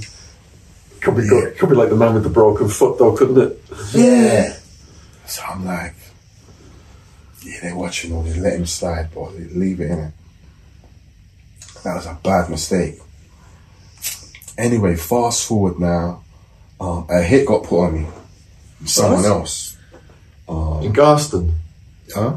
In Garston, did Which you say? Gartree. Gartree. Gartree. Yeah, Gartree. Adrian P. Gartree's alive for jail. The hit got put out. Yeah, contract got put on me um, for it was jealousy. Um, there's a lot of stuff going on in the building. Um, um, bit of jealousy. Um, the hitters come. Bang! Where were you at that point? I was on my way to a visit. Um, I think that the, I think the, the tactic, I think the plan that they put together is visit. He ain't gonna have a shank. Do you get it? Um, get him on. He's going for a visit. Do you get it? I think that's what they. That's what they. But the guy got to throw one punch. Um, I think he cut my brow or cut my eye or whatever. Fuming bear screws. Whoa, only one blow. Bugging um, on the wing. We're like, yo, I'm like, you catch this fool quickly, it? I'm in a bunker in my cell, coming out for a soch, me and the inner circle, two, three guys, we're in the cell while the hitters are out. Because every wing gets association at the same time night time. So you're going out to the big fields. So we're in the bunker and the wings, we're not even going outside. We've got hitters out there looking for this guy, this, do you get it? wife's on the phone and you got him yet? Oh, I can't. They're on it. Four days, five days, six days. And they fucking got him. Nah, they got him. Seventh day back. They come back here, they got him. How'd they get him? They just got him on the yard. Yeah, this What did they do to him? um yeah, they just dealt with him properly? Um so that was a relief. So, yes. Got a W. For five minutes. Yeah. Then um But then you have to trace where that came from. really know where it come from. Um, then the guy has moved on to our wing. The guy from Long Up, who the girl, yeah, he's now moved. Yeah, let's just call him Tony. Yeah, Tony. Tony's now been moved on to my wing. Man, are like mash him up. He's still screaming, "I'm a Christian now." do you get it? I left him again. Fucked up. So he's on my wing on a different floor, and then I'm going on a visit, and I got King Cat with me. That's I call him King Cat. He's the king of the cats. His money was his bread's long. Yeah, he's the king of the cats. He's that guy who can spend three, four hundred pound a day and not blink. Get it? Mm. He's king of the cats. Yeah. So got in with me and someone else with me. King Cat's got my shank. So we've gone out in the corridor to the visits. Remember I got ambushed last time by this one guy? Now I got my shank with me. Get to the door, give me my shank. Screw lets us all through go on our visits. They stay there. Go next door, forecourt, visits, come back through. King Cat's waiting for me. My shank, got my shank back. I'm in the corridors again. Another guy comes and says, Yeah, they're searching on the wings. So he takes my shank and he puts it in his shoe. We walk through the security onto the wing, give me back my shank. Going up the first set of stairs, get to the second set of stairs where my landing is. I see this guy, he's like six foot six, built like an ox. You should do bear taekwondo and all that. Then moves thing. That's what he does for his you know like that. All day upstairs, that's all he's doing on mattresses. I see him dressed in prison clothing. I've never seen you dressed in prison clothing before. Then I saw one next guy. Bam, then they're coming at me. Bam, then my shanks are. Bam. Big struggles going on. stabbed in my leg once. Stabbed in my leg twice. Stabbed in that leg maybe once. Stabbed in my back once. My man's on me. I'm like, King Cat, put in some fucking work. King Cat has gone, bang, kicked him in his face. He's bolted. He's bolted and others are bolted with him. Do you get it? Yeah. Gone into um King Cat cell. Um, they want no deep the stabs. Um, they want stabs, but I had to go to hospital or um So yeah, the whole wing's gone nuts now. What's going on? Plus, there's a lot of grub about as well now. So I'm like, yo, I'm shouting to the window, yeah, Q, any man catch my man today, I'll give him a Q. Cats are going mad. Yeah, Q, seven grams right now. Bring me an ear, a toe, anything. Do you get it? Bring him. You get me? So the wings all going nuts, whatever. Then the screws have come around to lock up. Remember, we can't. Yeah, 'cause this is an inside job, you know. This is. Do you get it? Um.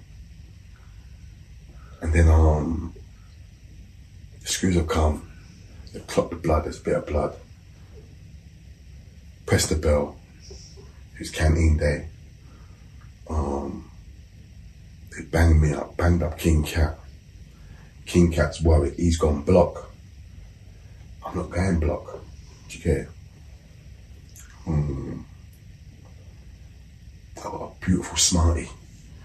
Do you get it? Just got it. Don't want to give it up. Do you get it? First and foremost. And second, I'm going block. I'm going blood with someone. Yeah, yes. Do you get it? Yeah. And yeah, that was that. That's how that went down. Mayhem all out, and then the feel, and he was he had something to do with that. Tony, he was a part of the team. It's like straight out 48 laws of powerness, isn't it? Yeah. Mm. Destroy your enemy completely, don't give him another chance. Yeah, Definitely. that that was Yeah. Ian. His anger was all from the chick. Yeah, of course. Do you get me? All Yeah. from the chick from early days. Yeah. And um, But he broadcast it in the first place, didn't he? Yeah. He should have just not said anything.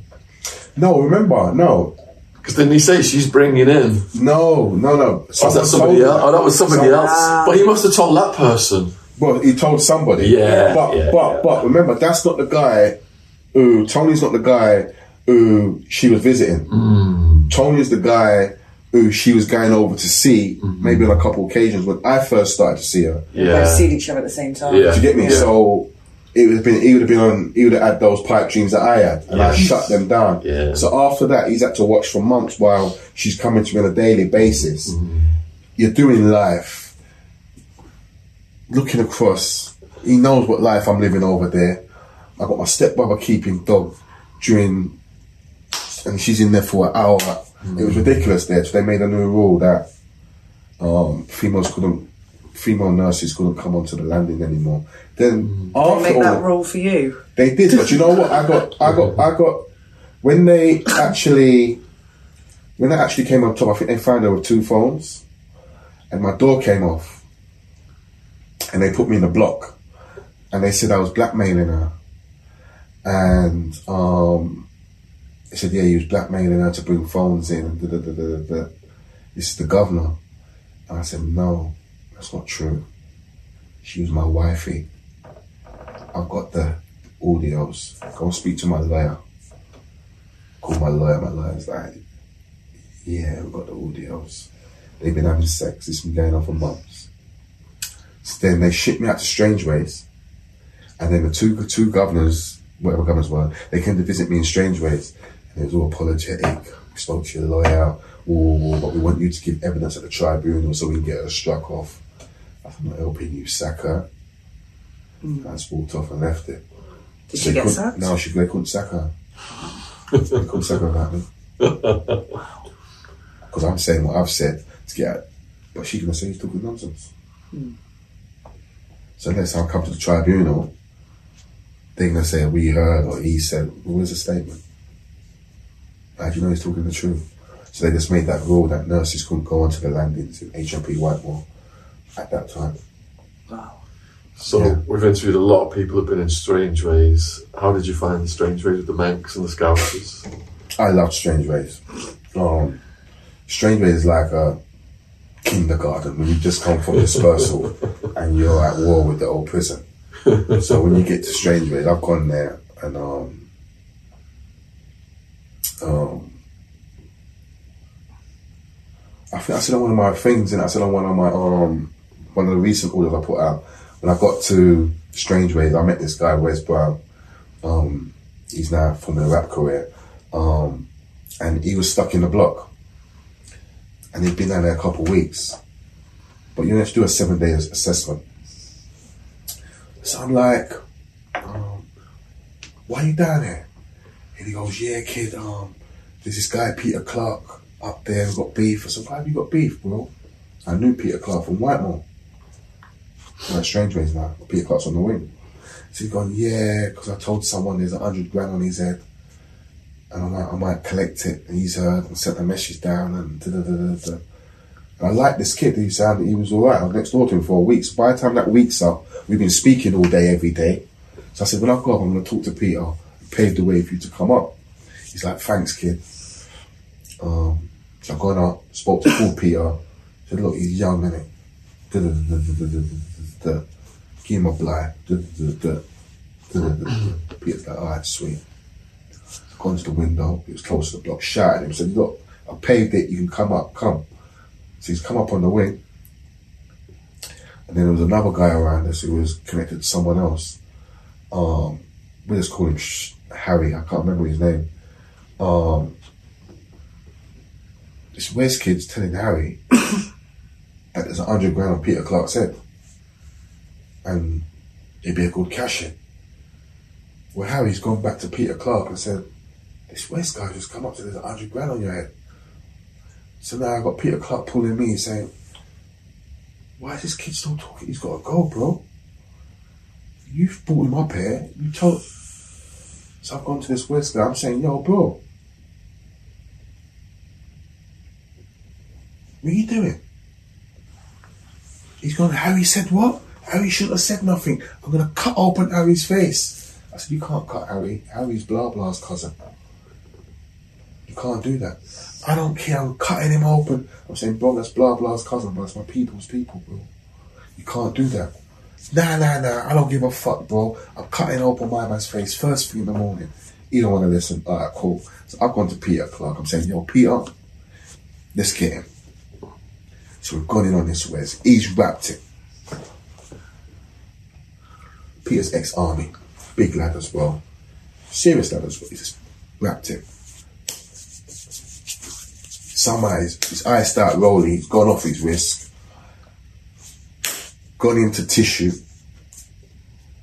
Clean feel. Peter Clark's like this,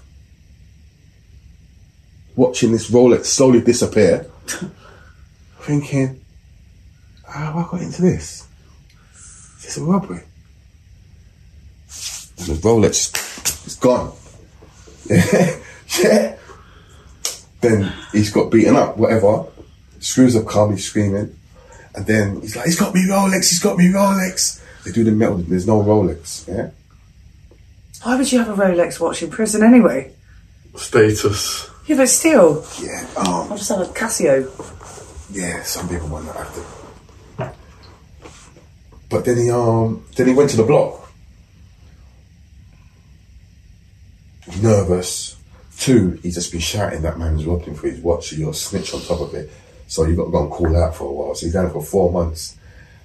And they never thought about booting him up, and then I'm bringing him back up to the wing. And I remember I must have jumped off the stairs and I twisted my ankle. And there was no healthcare at that time in Strangeways. So They had to shut down the wing to take me to hospital. It was my first. I've come back on crutches. I've come back on crutches. They've brought Wes onto the wing. So that it's all calculated. Like, you've got one leg now, go on, get your watch back or whatever, do you get it? So I've come back, man's like, yo, where's is back. I'm like, alright, cool. So in the morning, I've gone over there, two guys uh, from Birmingham. My crutches, I've gone over there. Say, yeah, you're back. Well, go on, bro. So give me 10 racks, I'll give you back your watch, innit? He's like, nah, just keep it, lad. Um, ah, cool. I was there for about another two months or something. Then um, there was another there was another incident where I got shipped out there. There were these Russian guys who were um, they were charged with trafficking um, large amounts of cocaine and guns from wherever. I'm not too sure. I had nothing to do with that. Um, but one of the Birmingham guys did was really close with one of them, and then this Russian guy he gets shipped out to Frankland, but he's still got a cold E. Yeah, he's still got a cold E in Strangeways on the landing. After two weeks, he's rolled to the Birmingham guy from Frankland, saying my cold E owes me 75 grand. He's supposed to drop it into my account. He hasn't dropped it in there. Out of sight, out of mind. Go pay him a visit and tell him to speed up and drop the money. So my man showed me the letter. He owes him 75. Now this guy owes him, he's cold, he's meant to be a millionaire and he's on the wing with us. And he's Iris, that's the ice you can get. You got Cat A, then you got Iris. So these guys want to use me as the bad cop, good cop, bad cop. Because I'm the reckless one, just come up with dispersals, running around the wing with a shank. So they're more on the remand mode and cool. So they've gone in on him. So they've, they've basically got worked out. You going on him, bad boy mode. Then we come in with soft mode. Anyway, this guy gets told, your Cody owes us 50 racks. He's got to invest in whatever project it was. You're holding us up because you owe him whatever you owe him. You haven't paid him. Boom, boom, boom, boom, boom, boom. Um, there's a letter. Look, from your Cody. What's going on? So he released something like 15 racks. Um, then he released some more. I'm a bit greedy when he released at that point. He released some more, and then um, yeah, eventually the screws just came. Door came off. Shields. Don't move. That was the that was the end of me in Strangeways. Where did you go to next? Hold on, hold on. We've actually run out of time. Oh no! Yeah, the, the, I'm absolutely mesmerised by your stories, Carl. And Yeah. Fucking hell, this is brilliant. Oh, would love, would two. love, would love to keep going with you. But we like to tie in a, a message to the young people watching these things. So, what, what, what do you say to the young people who are, who are viewing this in conclusion? Well, uh, that's just the early part. There's a long journey. There's Yeah. We need to do a part two. we need to quite do a soon. part two because um, we haven't got to the the, the change. The um, Yeah. the Yeah. studying for my degree. Um, Yes. And when that change took place, um, and when I changed my personal rules, and how I changed them. Did you get it? You Yeah. have to come back and start Yeah, from don't- Strangeways. can't- I'll, I'll write I that can't down. just go by um, No. that. That's just the bad stuff, and there's so much more stuff. Um, Yeah. But yeah, it, it is what it is. It looks glamorous, but it, it, it, and it may seem so, but it's definitely not that. And um, uh, I hope we can do a part two because um, Definitely. Hundred percent. what we've just recorded um, is the negative side. Maybe that's the side people want to hear. But they when I see that, to- it was, it's, it's a bit of a cliffhanger. We'll come back and do. Was a cliffhanger, definitely. yeah, Yeah. Like- So, we're going to come back and do the rest of it and the redemption yeah. and all the projects you're doing now. Try not to break seats. People, to- people watching this, how can they support you and what you're doing now? And where can they find you on socials? Um, you can go to GCM ENT. That's my Instagram. Um, you can go to the Game Changing Moment YouTube channel.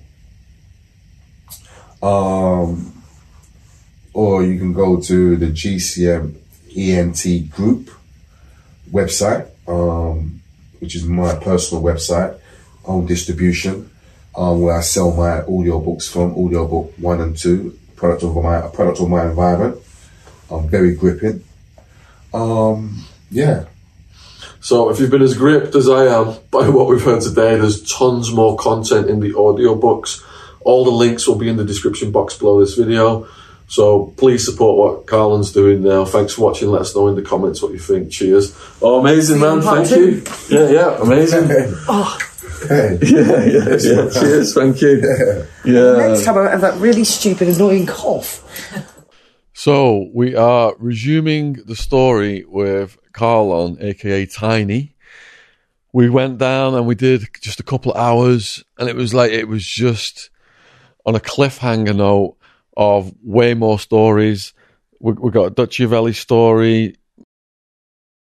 We we left off with Strangeways, and um, if you've been as gripped as us, you literally saw us drop off our seats in, in the first section of this. So, huge thank you to Carl for coming back so Yes, quickly. Thank you. And there's also, I just want to add as well, you know, oh, he's talked a lot about the crime stories, but there's the redemption, what he's doing now, all that is going to come in at the end, you know, the inspiration to young people. So it's, we're not trying to glamorize any of this in any way whatsoever. We always like to have important lessons for young people in our podcast. We're going to get to that. All right, cheers. So we left off with Strangeways then. Yes. Yeah. Had some interesting times there, didn't you? Yes. I'm trying to think of the last story. What was it? Is it the Russian? Oh, yeah. yes. Yeah. Yes. It was the Russian, wasn't it? And I, how I left there. Yeah. Is, is there Yeah. a bit of a north-south divide in the prison system? Because you went, you've been in all of them, haven't you? A lot. The, the, Mm, um, there can be, but what you found, what I found, obviously, is the Muslims controlled most of the prisons, and at the eye security, they controlled. They had three: Long Lartin, Full Sutton, Whitemoor. Whereas the non-Muslims, they had Frankland. So there was a divide because anyone who had issues with the Muslims or was um, not a Muslim um, they would try and be based in Frankland. So they got the numbers. So when the Muslims came there, obviously they're outnumbered. Do, do you get it? Um, which led to many wars there in, um, um, um, um, um just for that, that, that power, because the, you got the, the officers as well, they're anti-Muslim. Um, so yeah, you, you can find that, but generally, at that point when I was in the system, um, the Muslims had full control of three and one they didn't. Because in part one, you said that people convert for different reasons. Where I was at, the Jewish food was considered the best food. So you had skinheads, neo Nazis from the Aryan Brotherhood with swastikas and Hitler on them convert into the Jewish religion just to get the best food. Well, in, funny enough, in Strangeways, I converted to what in, when I was in strange. I wasn't Muslim. I was um Buddhist. And the reason why I was Buddhist is because they stopped selling incense in the jail, and the only people could get incense were Buddhists. So I was Buddhist, and every month I used to get something like a hundred incense sticks, and my cell smelled nice. You're a sucker for an incense stick. I'm a sucker for an incense stick. yeah. But Yeah. they use things like that to hide other smells, like smells Yes. of weed and stuff. Yeah, yeah, yeah, yeah. weed or wha- whatever you want. Those incense sticks. Yeah. yeah. So where did you go after Strangeways? I think after Strangeways, I went to. I think it was Full Sutton. I think so because I, I got shipped out of Whitemoor. Um, this is after the fit the the the, the um relationship with the nurse, and then the, they took me out of the system. And the reason why they took me out of the system was, um, if you went back a, a year previous, the guy who used to run um, the Cat A's, all the moves, um, we just call him Mister A. Um, um, um, he made a decision because there were so many wars going on um, between East and North slash West. I'm with the East guys, and people were getting stabbed and whatnot. It, it, it just never ending. Just to clarify for the viewers, then this is parts of London, is it? Yeah, Yeah, like postcode wars or it wasn't really postcode wars. It, it, it's different areas. Some people say it's postcode wars, but it wasn't because of the postcode why. It was generally issues between people which led to war and death and continued. It may have now turned into postcodes, but yeah. Um, and the governor called me. I was in a blocking. I was in the block, And the governor called me um, to the office and said um, they've made a decision, if I agree, to move all of us and our allies to Whitemoor, HMP Whitemoor, and our, our enemies, they're going to move them to Long Lartin and um, Full Sutton. I said, I ain't got a problem with that. About a week later, I got shipped to Whitemoor, and all my allies, they all came there as well. So when the incident with the nurse took place and um, they didn't know what to do because I'm in a block. Remember, they've just spent months moving everybody around. Now I've got a goal from this jail because of this incident. So they had to, so they put me in Strangeways while they moved people about.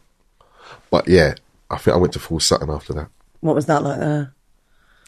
Full Sutton was okay. Um, in terms of jail, it's still that negative energy in the, in the building.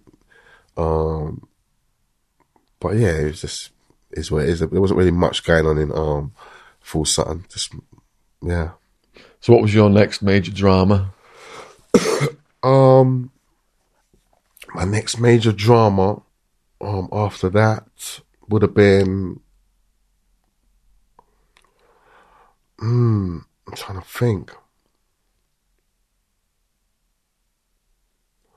The next major drama, Full Sutton, actually, yes. What's happened is this guy's come from Frankland, and I didn't tell you about the guy who was cooking the food, did I? He had all the stalks cooking and the chicken and all that. No. So this guy's come from Frankland. He's about six foot four, skinny guy, prison clothes, looks like a junkie. Everyone knows he's just got here from Frankland, and he's he's been transferred because he cut someone's throat in Frankland, a, hit contract. So when someone like that arrives, you just know he you want him on side in terms of you want to pay him to do hits because we've always got hits that need to go on. So I saw everyone speaking to him and rushing him and what are you saying? How you doing? I just stayed back. I approached him in the afternoon. So I approached this guy in the afternoon. I'm saying, look, I'll pay you whatever. He's like, nah, I can't do that, bro. Not on that. That's red flags straight away. Junkies don't turn down parcels. Do you get it? So I'm thinking, okay, you've obviously taken a hit already. And more than likely it's on me. So I want to mm. keep my eye on you. Then the following day, they've unlocked for exercise. I mean, not exercise, they've unlocked for association. And this fella, I see this fella going to the kitchen. And he's got two pots. He's got chicken. He's got peppers. There's people in the wing who ain't got peppers. He's got garlic.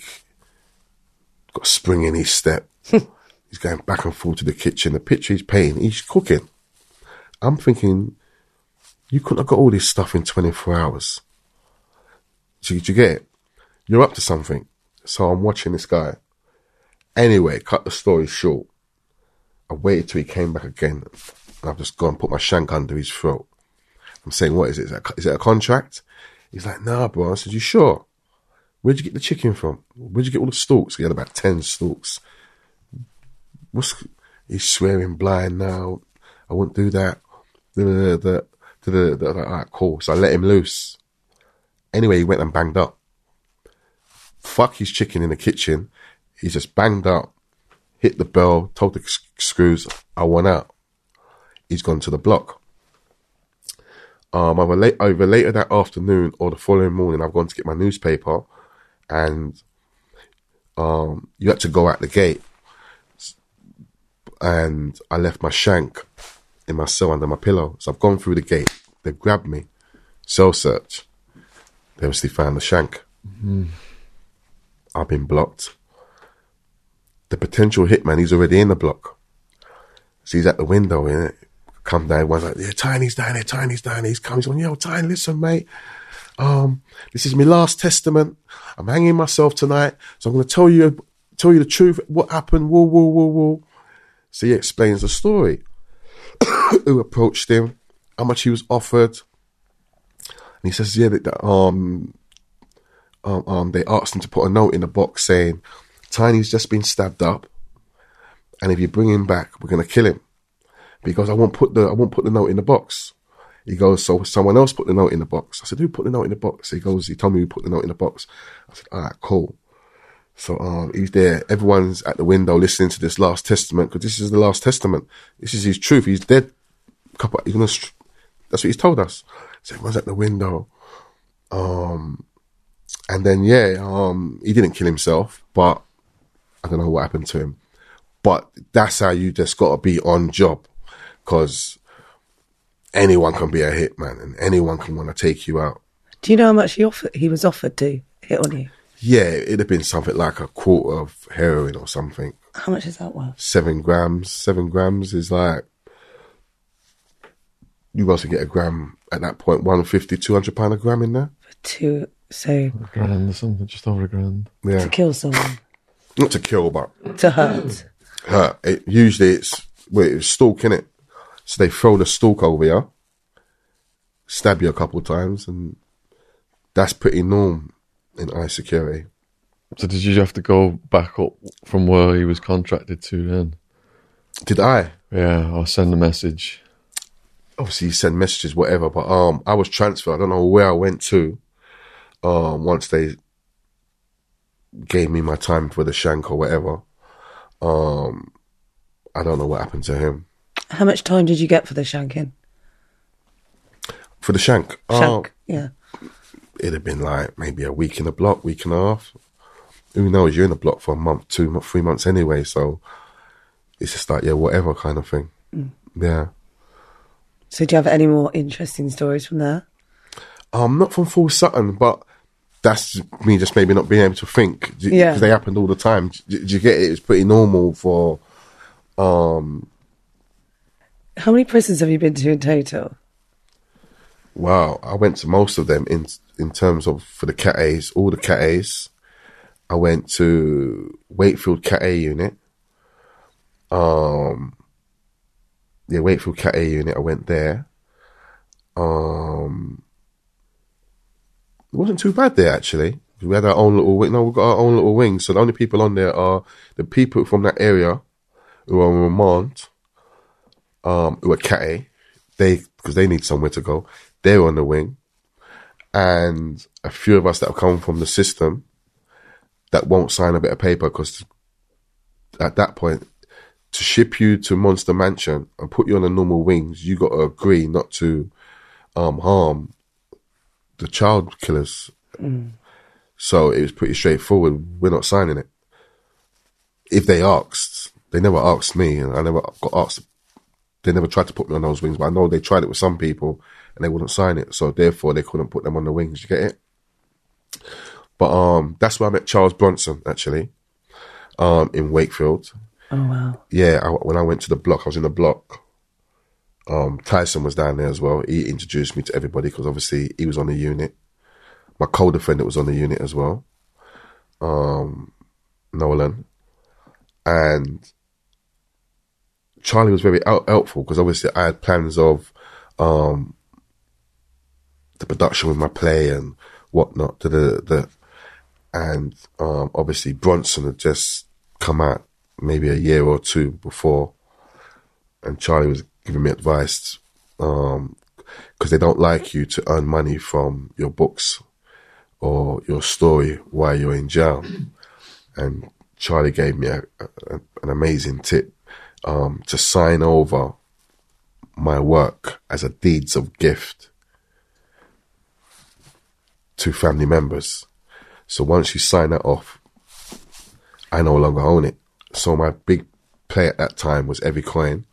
Um, I no longer owned it. So I didn't own the rights. Um, there's a website that popped up, all my pictures of the play. I don't own it.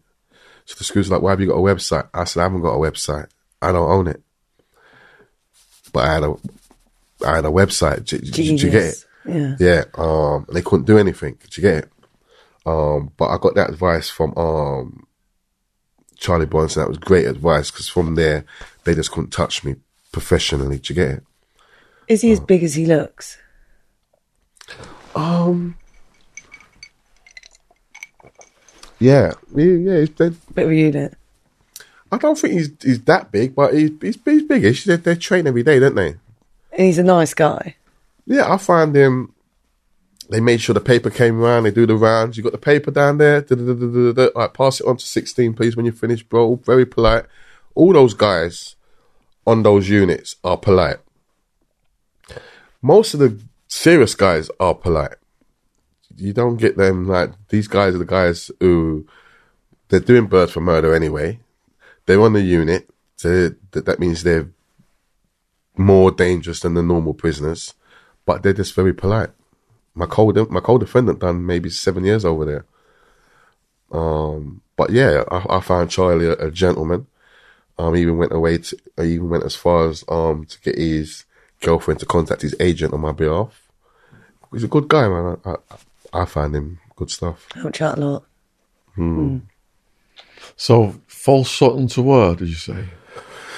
I don't know where I went after there. Um, after Full Sutton, it'd have been one of them. It could have been Long Lartin. It could have been um, Whitemoor. I can't really remember. Was there another hit on your life after that? Was there? Another attempt on your life? Someone get hired? I don't think after that. I think I told you, or if, I think I told you the last one. The last one would have been, um,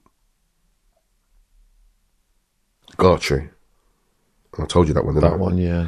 That was the last um attempt. Yeah, that was the last. That was that was the last attempt. So after Sutton, what was your next big prison? Um, at Gartree, Yep. and then from Gartree, I went. Uh, I went. To, I went to Stockton. Um, I was in Stockton for about a year. Um, there was an attempt in, in Stockton actually. Um, someone had a bright idea. Same guy from Gartree, who was one of the guys who's in. He's he's turned up. Um, yeah, and um, I came up a visit again. Yeah, I'm in a cell, and um, someone's knocked the door. Someone neutral, but you got the hit of hiding. Did you get it? And um, open the door, and come in. I think he's tried to cut me. I've held him, thrown him that way. As I've thrown him that way, I've gone that way out onto the landing. The screws on the thing, bell's gone, da, da, da, nothing happened. It wasn't like um, anyone got cut or stabbed or whatever. And then from that jail, where was that? That was Stockton. From Stockton, um, I went to Lincoln. Yeah, I went to I went to I went to Lincoln. Um, I'm a C cat at this point. Obviously, the goal is to get a D cat. Uh, eventually, got my D cat. Um, and I was up there with a load of youngsters from London as well. Some who who were um they were much younger than me, obviously, but they, they were very close to one of my younger half brothers. Um, I'm on a survey. I'm number one on a survey. These guys, uh, um, one might hand out the chips, he might hand out the burgers, he hands out the bread, whatever. The, the, but they were ruthless.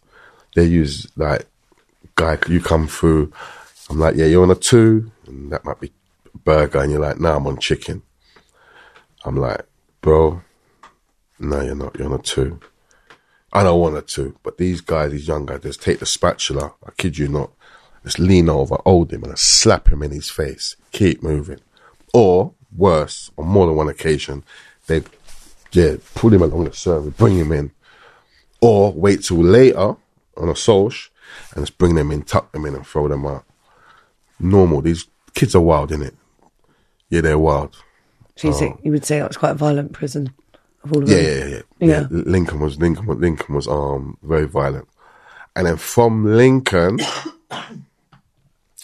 nothing really happened in no hang on, nothing really happened in Lincoln. I, I think I got into a little drama with one guy. Um, I can't remember the guy's name. Some guy from Leicester. Um, I don't know what it, it, it, was always some some something something trivial money or something like that. Um, and he tried to get me involved in something that had nothing to do with me. But he was a he was, he was a face out of Leicester. Um, and he's behind his door. I'm I'm out. And I've- someone's come and told me, yeah, he's saying when he comes out, um, he's gonna sort this all out. Whoa, whoa, whoa. What you find with criminals, gangsters, they only respect violence. If you're not actively violent, they can smell you. You get me? They know, yeah, you're not really on it right now. Mm, you're waiting for a DCAT. You've just done 14, 13. Are you really going to come out? Do you get it? But I'm fuming in myself because he's trying to get me involved with some, some, do you get it? So I'm like, fuck this. I've come out. He's still banged up. I got a big shank. Gone to his door. I'm saying, yo, pussy, when this door opens, me you go to my cell, we just fight to the death. Fuck the parole. I don't want to go home. I'm fronting. Do you get it? I don't, I don't want to go home anymore. But he crumbled and it, it was all right. And then from there, I went to North, North Sea Camp DCAT. And I chose to go there because I had a girlfriend from, um, like Lincoln area. So it's very convenient. You stay staying, yeah. Did you get a girlfriend like while you were in prison then? Yeah, while I was in, while I was actually in Lincoln, um, Go on. some guy, some guy, um, introduced me to her and asked me to basically phone her to make some arrangements for him. Um, it's only his friend though, yeah. Yeah. So I belled her. Um, this little small thing. I belled her. I'm like, listen, yeah. He said, da, da, da, da, da, da. She's gone, yeah, no problem. Tell him, yeah, sweet. Da, da, da, da, da. So I had to call back the following night. I called back. So I called back ten o'clock, whatever. to the, da. She didn't have a boyfriend.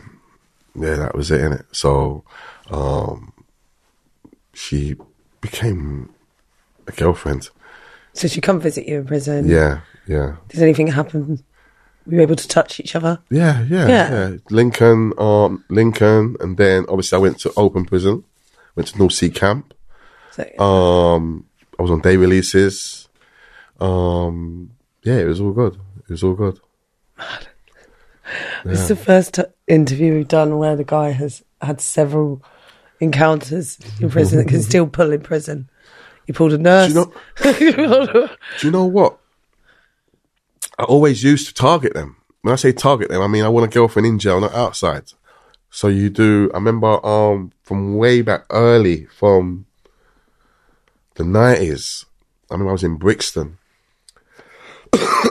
and I met this woman called Linda. Beautiful girl. Um, um, um, she was from Stonebridge, St. Raphael's and um, so this is in Brixton. But before Brixton, I was in Scrubs. I was in Scrubs, and I've, I'm getting shipped out to Brixton. And I've got to reception, and I met this guy called um, Bubbles, who I knew, and he's just he's just come from Brixton. He's like, bro, there's this girl there. I got her locked. She loves me like cook food. I'm like, ooh, you, got Linda, one girl called Linda, wears her own clothes. Whoa, whoa, whoa, whoa. I'm like, you're lying. He's like, bro, I had her like this. I'm pissed. I'm like, yeah. He's like, yeah, she looks like money, bro. like, all right, cool. So then we spoke for 25 minutes and I go to Brixton. I'm in Brixton, I kid you not, about 15 minutes on the landing with some of the guys, the induction wing or whatever, who walks on the wind. I see her. I'm like, okay, that's what's going on. Then I bumped into Junior Harvey straight away. We just started fighting. Yeah, some guy called Junior Harvey.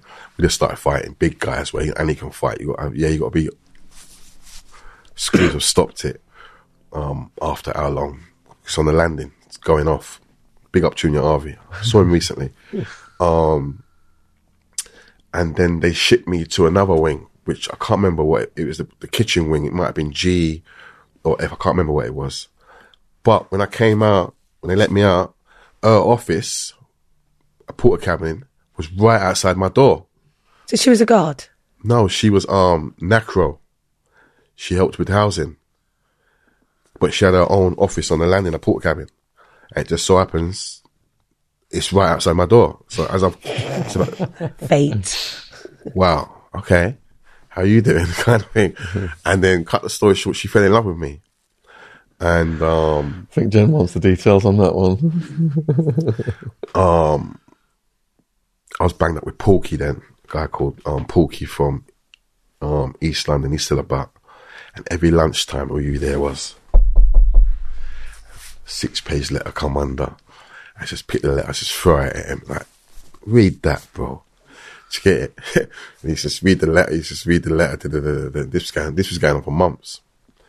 And then, um, What sort of things did it say in the letter? yeah, it's just it was love stuff, sex stuff, what you want to do, what we're gonna do, da, da, da, all that stuff.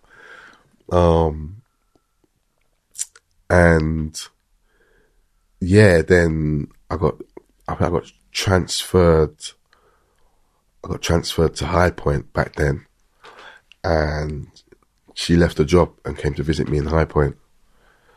Um, and then I bumped into someone and they said, Bob, they said, Bubler's fuming. You dogged him. Because remember, he told me about her and he had feelings for her and all that. Da, da, da. I'm like, no, did he really have feelings for her?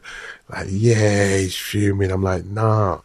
Just tell him it ain't that deep, bro. Like, I'm not feeling her like that. She's cool, but our relation, our friendship goes back years and da da da da da. I shouldn't have said that.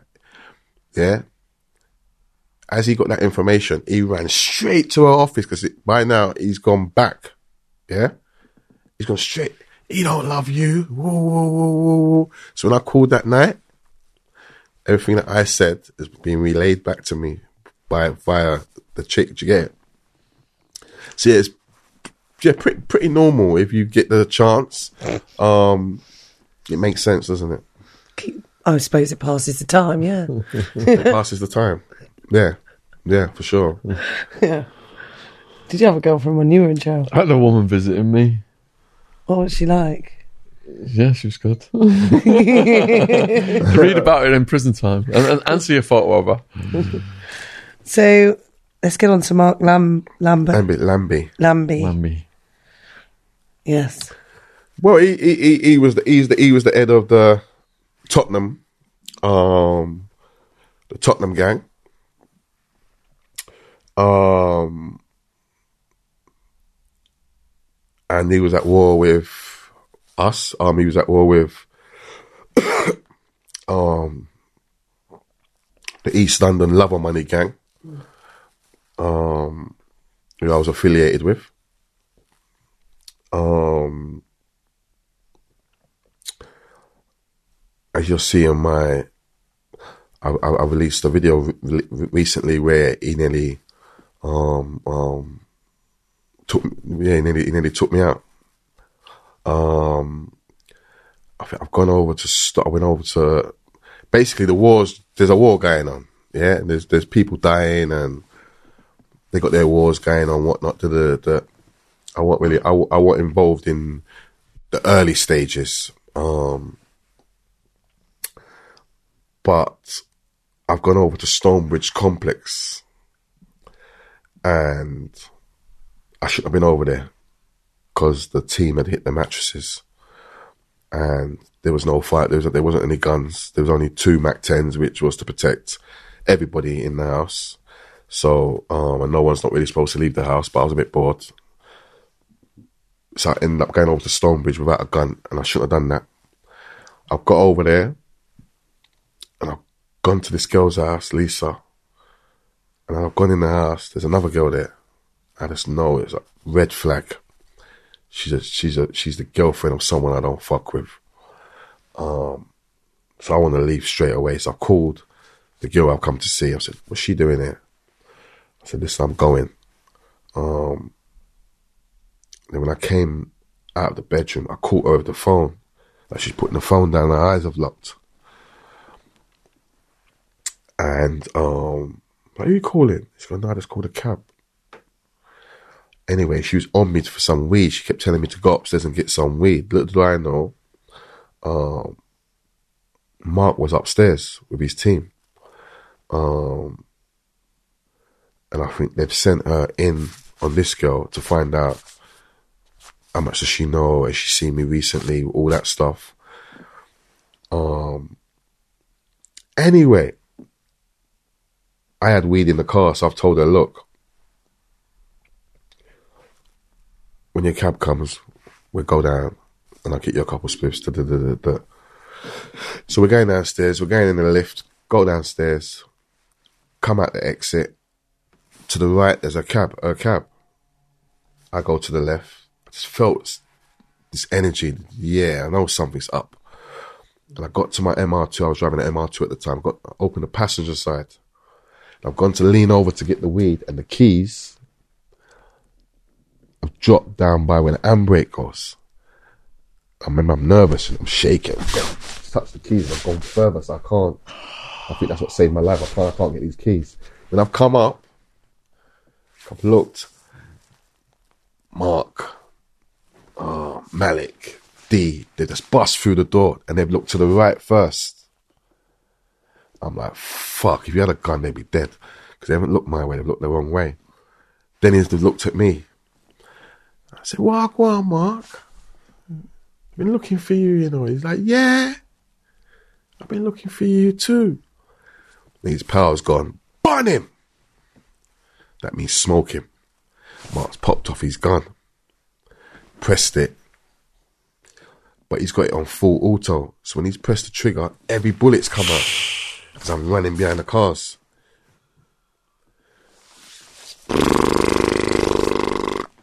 Yeah, I'm in the corner now. I'm like, yo, you're dead now, pussy. I'm going like, I'm reaching. I ain't got nothing. I'm saying, you're dead now, pussy. I'm going, I'm reaching. He's backed. I'm gone. Through this little gap on the green. Yeah. He's coming, he's running behind me. About 10 seconds into the chase, I've looked over my shoulder. He's looked over his shoulder. His two pals haven't run with him. So I'm saying, keep coming, you dickhead. Keep coming, pussy. You're dead. Tonight's your last night. Come on, keep coming. Anyway, he just turned around and fucked off. But it was very bizarre because I kept running for another maybe 15 seconds, jumped over a random wall. I'm in someone's garden, kicked off the back door, and now I'm in someone's kitchen. yeah? Who comes downstairs? Random. It's one of Mark's pals who I met maybe a couple of days previous. Ah. He's like, what, go on, Tiny? I said, yeah, East Coast, man, they were trying to get me a mark. And I just started talking nonsense. By the way, my fingertips had looked like they'd been shot off. Because when he fired the arm, the, the gun, it full, all, I think the ricocheted off the wall or the car, I think the ricocheted off the wall, must have clipped my fingers. So there's bare blood. All you saw was a lot of blood. You, if you looked at it, you thought I'd been shot. I actually thought I'd been shot. Um, so I'm there like that, and duh, but I'm very paranoid as well. So I'm with this guy and his dad, and we're all on the stairs, and he's took a phone. Like, Who are you phoning? And then he wants to go downstairs. Why are you going downstairs? Where are you going? They're like, what's going on in our house? This guy's just dictating. We can't even move. We can't even breathe. I said, listen, call the ambulance. They called the ambulance.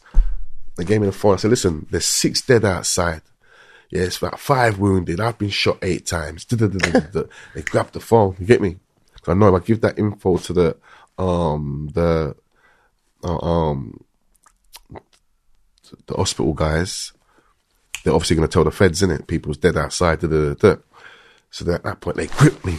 One of them, the son grabbed me, and the, so I'm with the son and the dad, and we're wobbling down the stairs. I remember I can't hold because my fingers. Yeah.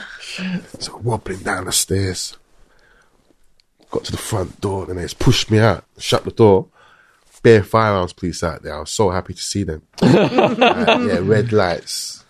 I was like, yeah, yeah, yeah, yeah, yeah. What- what's going on? I said, oh, these these two guys robbed me, robbed me for um my my my, uh, my Rolex and da, da, da, da, da. I want to press charges. I want to go hit my car. Don't worry about it, guys. Everything's cool now. Going round to my car. It's got all bullet holes in it. You got a tissue, please? Uh, do you want me to grab some? Two secs. Holy shit, man. So, these stories are just mind blowing, Mad, innit? isn't it? Mm. Bloody hell. Crazy. Have you ever like stopped to calculate how many attempts you've had on your life? Um, I haven't really, but I feel like Probably about at least a dozen. that's pretty normal in there. That's what we do. We ain't got nothing better to do. but try and get the enemy with contracts or. Do you get it? Yeah. Yeah.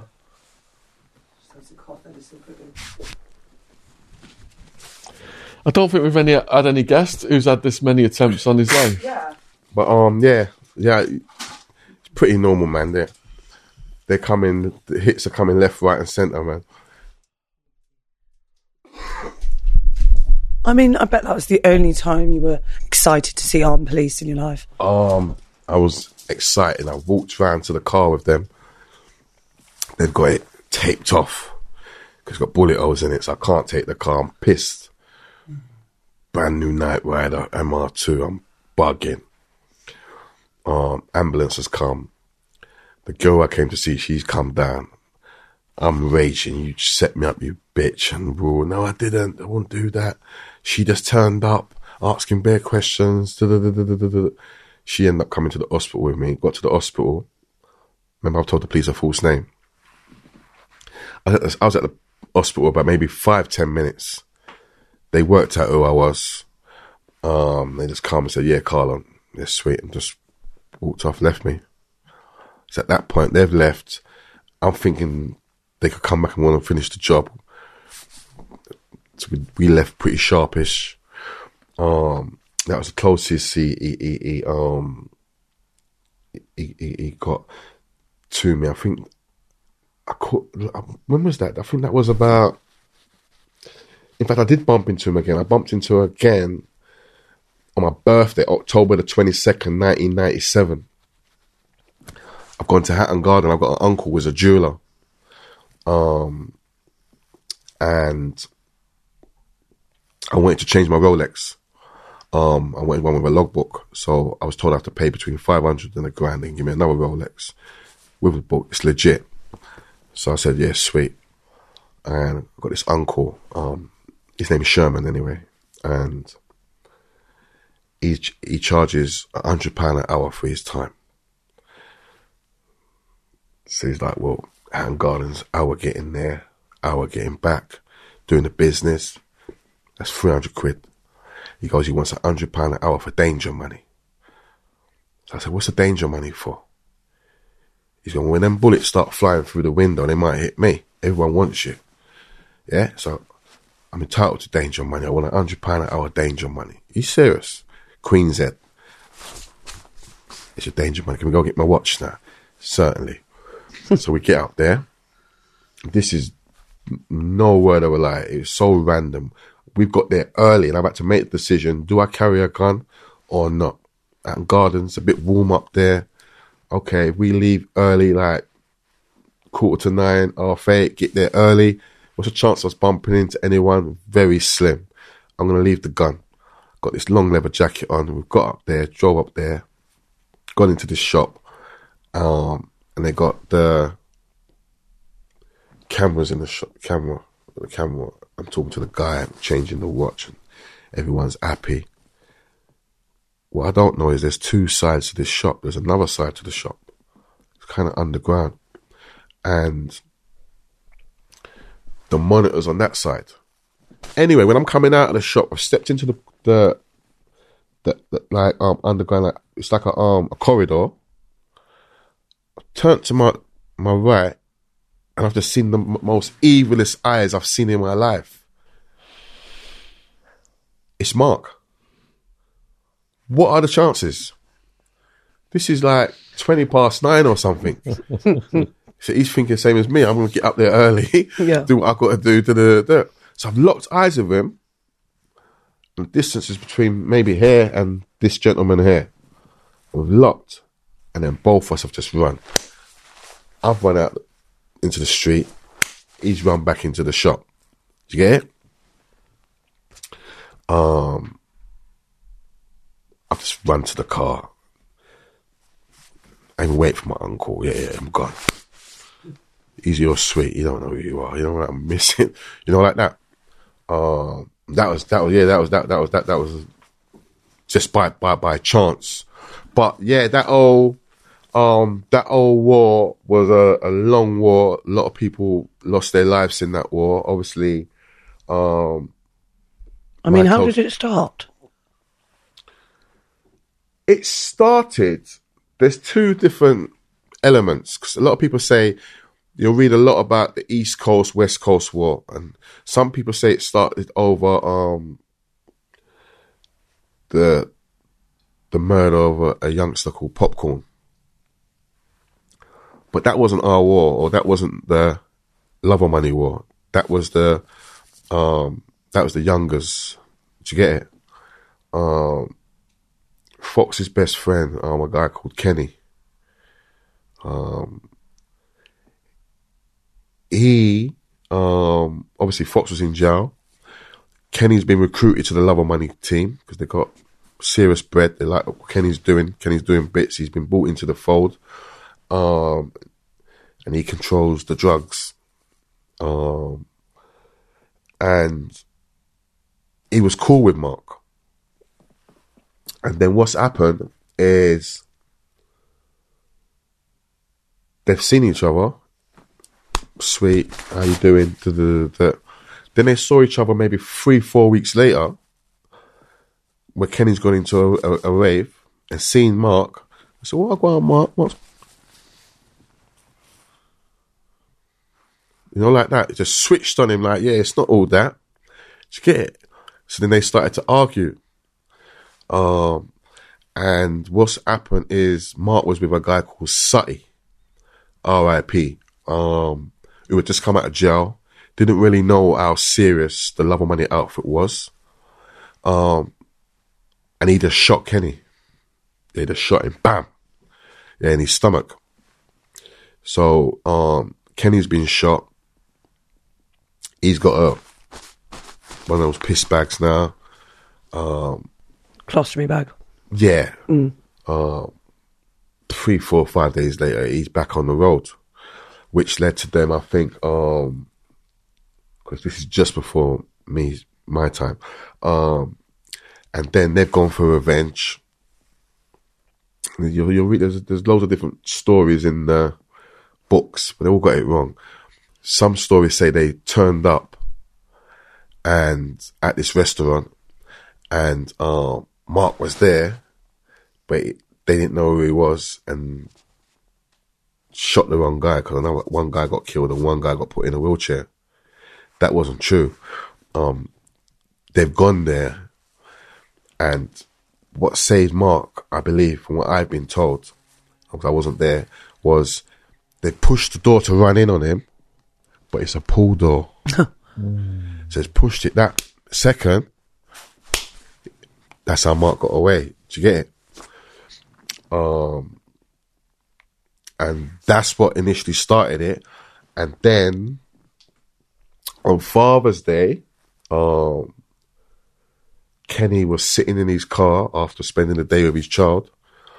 Um, uh, when someone ran up on him and killed him, um, filled him up with bullets.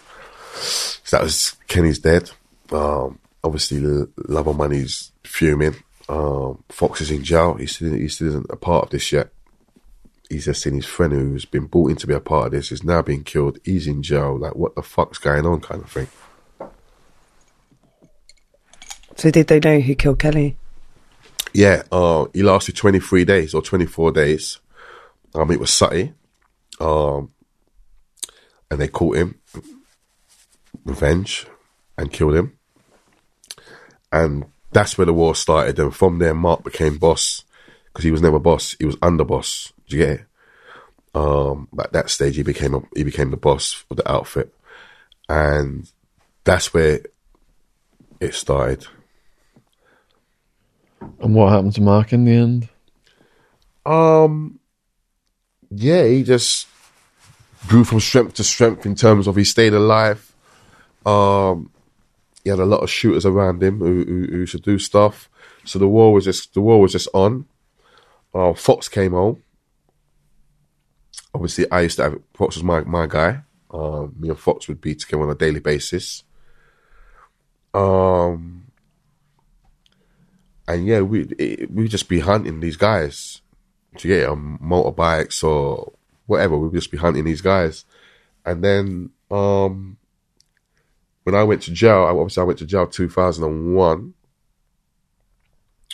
I've gone to prison, and yeah, by the time I came home 2018, 19, it all changed. Um, Did Mark end up in prison? Yeah, yeah, yeah, yeah, yeah, yeah. You, everybody ends up in prison in that life. But I think um, with Mark,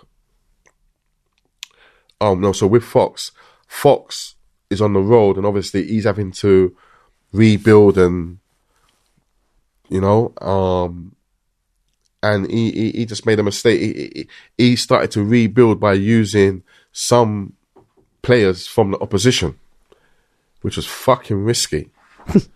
so I'm watching this from behind the wall, thinking, well, we're still fighting this war, and a lot of guys are saying the same thing, and he's trying to make. Do, do- do you get it? Um, I just didn't get it. Um, and I think Mark's top lieutenant um, was Leon, and our Fox, my pal Fox and Leon, they're doing a lot of business. Um, um, um, um, um, um, and they've basically just said, fuck the pass. Did you get it? But I'm not buying that. I'm saying, bro, you can't listen to that. No matter how much money you lot are making, it's all nonsense. He's like, nah, we've won the war, bro. We've won the war. I'm saying, bro, you're deluded. They're gonna kill you, bro. He weren't listening. Um, and then it just got complicated because obviously he had his he had his artist Dutchavelli. Who is Dutchavelli? Dutchavelli was one of Fox's soldiers um, who can rap. Um, when Fox came home 219, because he went away for about a year, um, I'm speaking to him for about two weeks before he gets home. I'm speaking to him on a daily basis. His thing is, this artist is going to go through the ceiling. We're going to finance him, bus him. Da, da, da, da. That's my project. He won't interested in nothing else. Do you get it? And that's what he done. He he beat the case. Fox came home, and then Dutch beat the case. Um, Fox's son was also on the the the, the um on the case. Beat it too, Cody. Um, they made a video pretty much straight away, music video that blew up. Now he's got an artist who's charting millions of views. Um, but it got. It's one thing saying, yeah, yeah, this artist is gonna blow up, but will it happen? But it's happened. But what he's done is he's he's, he's approached another guy, the plug, and said, look, you finance it, and I'll give you, a, you know, we, we, we, we'll make sure you're all right. And he agreed to do that until they he realized how much money was involved because some money got offered for a mixtape. I think it was something like 150 bags. And at that point, the plug now wants all of Dutchavelli. So what he's doing now um, is Sootcat. Yeah, yeah, name check. Sootcat. He's taking Dutch to dinner, gives him a contract, says sign that. So Dutch looks at this contract and he- goes, Why Fox's name on this contract? That's my manager, isn't it? And the guy's like, This supposed to be Fox's friend. He's like, Fuck Fox, he's too hot. Don't want him involved in our business. Da, da, da. So Dutch has gone back and told Fox, yo, that guy ain't your friend, bro. He's trying to fuck you over. So they fell out professionally with Sook. At that point, Sook gets a bit spiteful and says, fuck it. There was a beat that they bought. They bought a beat. Um, I think they paid something like 15 bags for the beat, but it should have cost 30. But because Dutch's sister, Stefflon Don, it was her, her producer that actually um, provided the track. He gave it to them for half price because it's Dutch. It's, a, it's family. So, they said, uh, so the guys are saying to, so we'll give you back your 15 bags. He goes, I don't want 15 bags. The track's worth 30. So at that point, I'm told from reliable sources, they they said, fuck it, just give him his 30 grand. He's, he never earned another penny off of this. They gave him his money, and that's what enabled the track to come out. Do you get it? So now they need another investor. So they've got this other investor. So there's all these different little moving parts because now this artist is making he's making a lot of noise. He done a he done a he done a big tune with um Stormzy that blew um and Tion Wayne was on the same track. Um and yeah, um after obviously the pandemic everybody went on lockdown. When they came off the lockdown, there was a video shoot for Dutchavelli. Um, and Fox was killed um, leaving the mansion party video shoot. Um, yeah, he, yeah, he was, he was leaving with his two sons. Um, but he knew something was wrong because I've spoke to one of the sons, um, Kai. And Kai says when he was coming out, he goes, "We're walking out, just about to go through the last gate. He goes, my dad turned back and gave me his phone and um, car keys. He's never done that. What? Why? What for? And he goes, you lot waiting there, wait there, wait there. And he went out, and that's when the car pulled up, and and, and, and um, literally killed him. So then, obviously, it got all crazy after that because um, all these different conspiracy theories. Um, then it turned out that Dutch um, was messaging um, Fox's niece, who was 14, underage, 14 or 13. Oh, I saw that in the news. Yeah, you saw that, yeah? yeah. Yeah. Um, It's a big scandal, isn't there? yes, yes. Yeah, Oh, did you look at that, yeah? yeah, yeah. It was on the. It was all over the internet. Yeah. Um, so you got that going on. and so then he got cancelled. So from being at that point, he's most the behind Stormzy, the most popular um, artist on, on on the streets. But then that's happened. Did he know she was 14? Yeah, I think. Yeah, I think so.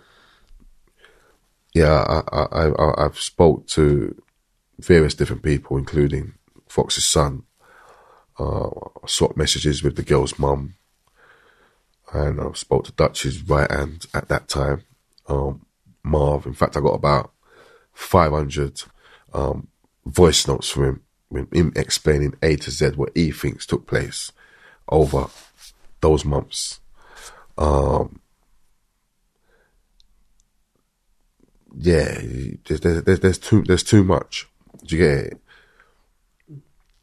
And yeah, Fox, yeah, R.I.P. Fox was gone. So did Dutchavelli rebuild then from that? Did he rebuild? Yeah. He's been able to maintain um, with the support of his sister and the clout that they've got within the industry because they control a lot of these.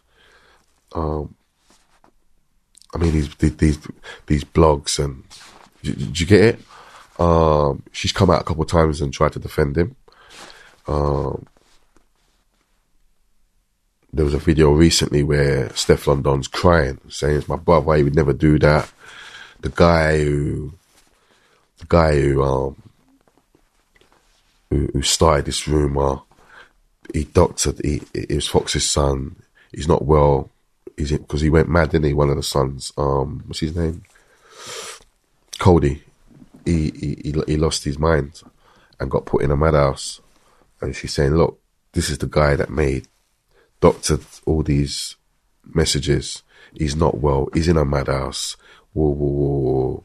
When that's not the case, he wasn't the guy that stumbled across it. And she knows full well it wasn't him. It was the younger son that stumbled across it. Do you get it? It was never him. So while you're trying to paint this picture that it's the mad guy who's saying all this mad stuff and can't be taken serious, you really know it wasn't him. It was the younger son that actually stumbled across Dutch's messages to his cousin, Fox's niece. Do, do, do, do, you get it? Um, so she, she, she knows that. And then the irony of it all is what no one doesn't know is exclusive, yeah, is that when Kai, Fox's younger son, found those messages, he took them to Sook, the guy who initially bankrolled Dutch's career, the guy who they've said, here's your 30 grand, you'll never get another penny off of us. So he's going to give it to him. I said, look, yeah, I never get another penny. And he gave it to people with influence with all the blogs and got him cancelled. So the same guy who started your career is the same guy who stopped your career. Mm. And you don't even know that. Do, do- do- do- do- do you get it? Yeah. Um, yeah, that's where you're at. Wow. So we've heard story after story, mind blowing. You know, all these attempts on your life, the gang wars, all this stuff. So you were in like the deepest end of gangland activity and out of London wars. How do you go from that being a critically acclaimed writer of plays and books and, and doing the stuff you're doing now? Was there a turning point while you were incarcerated that you had an epiphany? Yeah, obviously with um age, maturity, um I also started to study. I, was studying for um, a degree in English literature. I've done the arts past and present. Um, and I've done that to kind of broaden my vocab. To How did that come your way? The opportunity to to do a degree in English literature. um, it, it was there for you. If you wanted to study, you could get the funding. Um, So the you- prison, the prison offers it. yeah, the, yeah, the, the, the prison will um um um fund it or not. Did you get it? So um, you just go to education, fill out the relevant forms, um, and yeah, it's it's it's it's, it's a goal. So that's what I've done. I um I'm studying for that as well as learning the craft of writing, as well as the structure of screenplays and play scripts and So if you go back to when you were in school, then how far had you took your reading and writing? Um, not very far in terms of um um exams and stuff like that. When I left Jamaica and came back, when I come back eighty seven, um, I won't really. I think I might have went to one more school, Catford Boys. I think I went to. I was there maybe two, three weeks, um, and I got kicked out. Um, nothing significant happened there. Only thing I remember is that's when everybody realised that I wasn't 15, as I said. Yeah, because now obviously I'm going to Catford Boys, and a lot, lot of the boys go, "We knew you was only 13." Did you get it? um, but yeah, so that's that's how, that's that's that's how it came about. Because that's a big leap, isn't it, from what you described as your education as a young person, degree in English literature. Do you know what? One hundred percent. But I think with Grafham Grange, we learnt there. Do you get it? We and we enjoyed it. Um, the teachers were really, really good. The way they structured their lessons and whatnot. How many years into your incarceration was that when you settled down to enjoying education? Um, maybe seven, eight, maybe seven, eight, six, seven, eight. And had things died down with wars and things like that? It's still, it's, it's, it's, it's, it's forever ongoing. Do you get it? Um, it's all it's always on. It was always ongoing. But um, So even in education, you got to watch who's in the class with you. No, well, you you, you got to watch it no matter where you are. But um, I had an electric typewriter with a word processor in it, so I was able to do. Um, so while we'd have a couple education classes for OU students, they'd give you maybe two hours in the afternoon on a Monday. You can go on a Wednesday and get another two hours, and you might be able to go on a Friday and get another two hours, and that's it for the week. Um, so how how did you focus when you were in there studying with everything going on around you? just locked in. Mm. Yeah, just just just just just um locked in. It was a challenge um, because you don't want to be putting in modules and getting back forty percent, thirty percent. Do you get it? But I'm getting back high. I'm thinking I didn't even finish school. Like everyone's running around with these degrees, like they're hard to get. They don't seem very hard to get to me because I'm I'm banging them out. Do you get it? Um, and then I'm I I think I, I contacted a director um, Esther Baker at Synergy Theatre to ask ask if she could help me get my autobio published. And she was like, "Yeah, that ain't my lane." Um, but plays stuff like that, that's what I do. And she sent me a script called Lima's Kitchen, um, which was about Murder Mile in Hackney and it's written by a guy called Kwame. And I read the script, and it's an award-winning script. I was like, yeah, there's a lot of mistakes in this. It's a bit boring as well. And she's like, we'll do better then. And I'm like, okay. And that was the birth of Every Coin. I started to write Every Coin. Um, I think after I'd done two or three drafts, they took it serious. They're like, yeah, you got something here and then I entered the competition, and I came third, synergy competition, and that's when they decided they wanted to do the full production. And I was in Long Lartin Block, I think. I was in, I was in Woodhill first, um, and then I got transferred to Long Lartin. Couldn't locate beefs, got bare beefs. They don't want me in a jail. Um, so I was in the block for about two and a half months. Electric typewriter, so I'm happy. I got a full production. This could be my one shot. I'm cat A, I don't know when I'm getting out. I got to make sure that this script is fire and makes noise on the road because I may never get another chance to do this again. What was the blurb on every coin? Um, quick rundown. The blurb was, I wrote it, but um, yeah, it, it it was just about um Islam behind the wall, behind obviously in, in prison, and I can't remember it word for word, but it it, it was just it, it was just about um um um um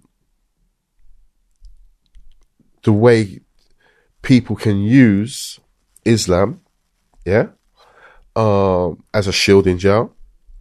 But then, what I what I tried to what I tried to do was add different Muslim characters. So I'd have I had that one Muslim who was using um, Islam as a shield. I had another. I had a white guy who was genuine Muslim. Um, had another guy who was character who was extreme. And um yeah i remember researching that one. I spoke to a guy on a t charge. Uh, i remember i was asking him why do you blow up buses and why do you blow up tubes? Do you get it? And he explained it and i put it in a thing. He goes the reason why we do that he goes because he said the West. He goes, what's the difference between the West? A man. In, he goes, what's the difference between a, a soldier from the West who who who, who presses the drone and it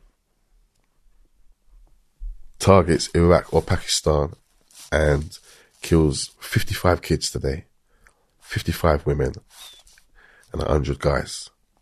He goes, what's the difference between that guy who's killing our kids and a brother who wakes up one morning that we feel? That's why we target who we target. It's like, okay, cool. So I, I, I, um, inserted that, um, trait and thought process into that particular character. Do you get it? Whereas there's another character who's like, well, fuck that. Um, just because they walk like that doesn't mean we have to walk like that. Do, do you get it?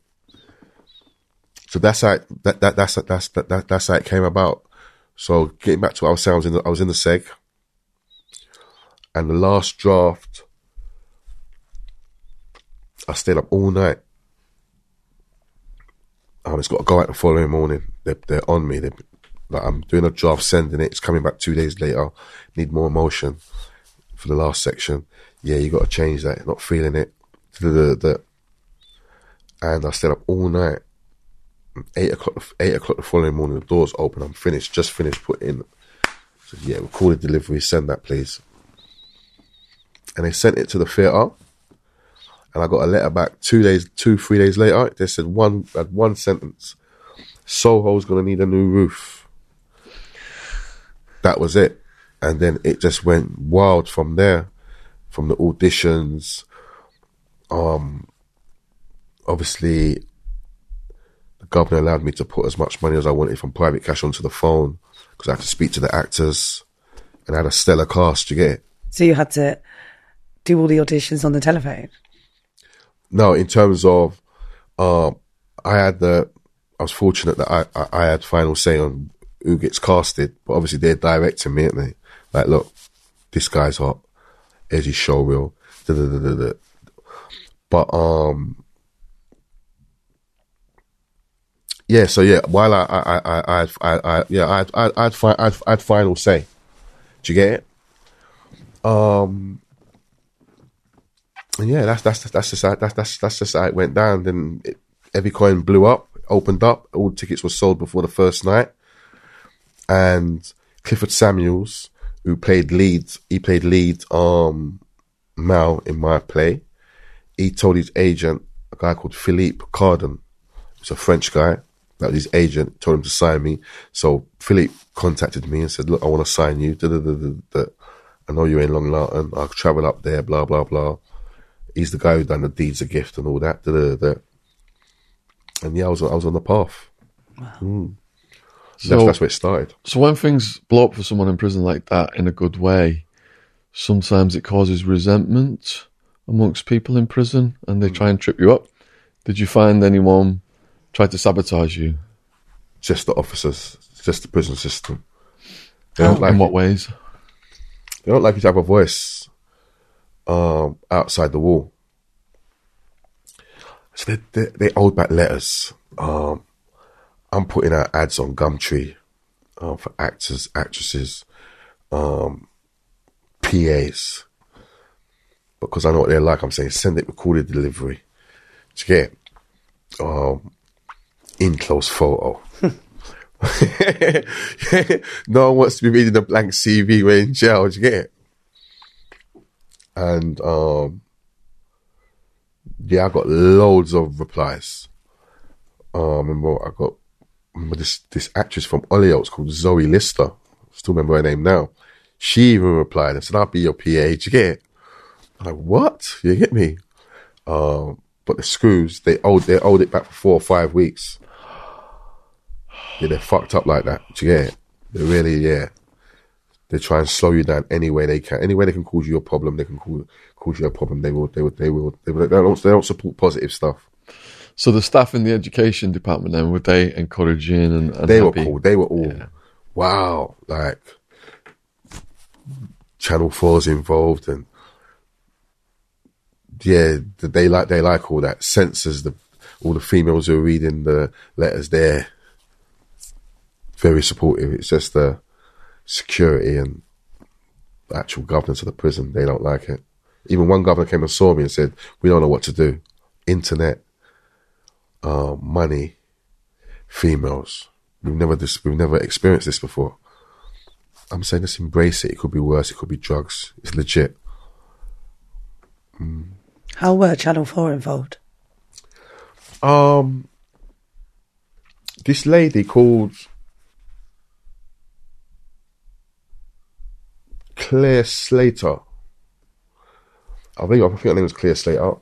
Uh, she worked for Rare Day, R A R E Day, which was a ed, uh, um, which was an ed hunting company for Channel Four, and she wrote to me random. And she's like, "I went and watched your play, loved it. Thank you for introducing me to this world. I'm to take a little liberty here and ask, can I go and pitch your um project to Channel 4? I was like, yeah, crack on. And that's how the negotiations initially started with Channel 4, even though nothing came of it. But um, yeah, that's how Channel 4 got involved, early stages. How did the success of that affect you psychologically? Ah, what do you mean?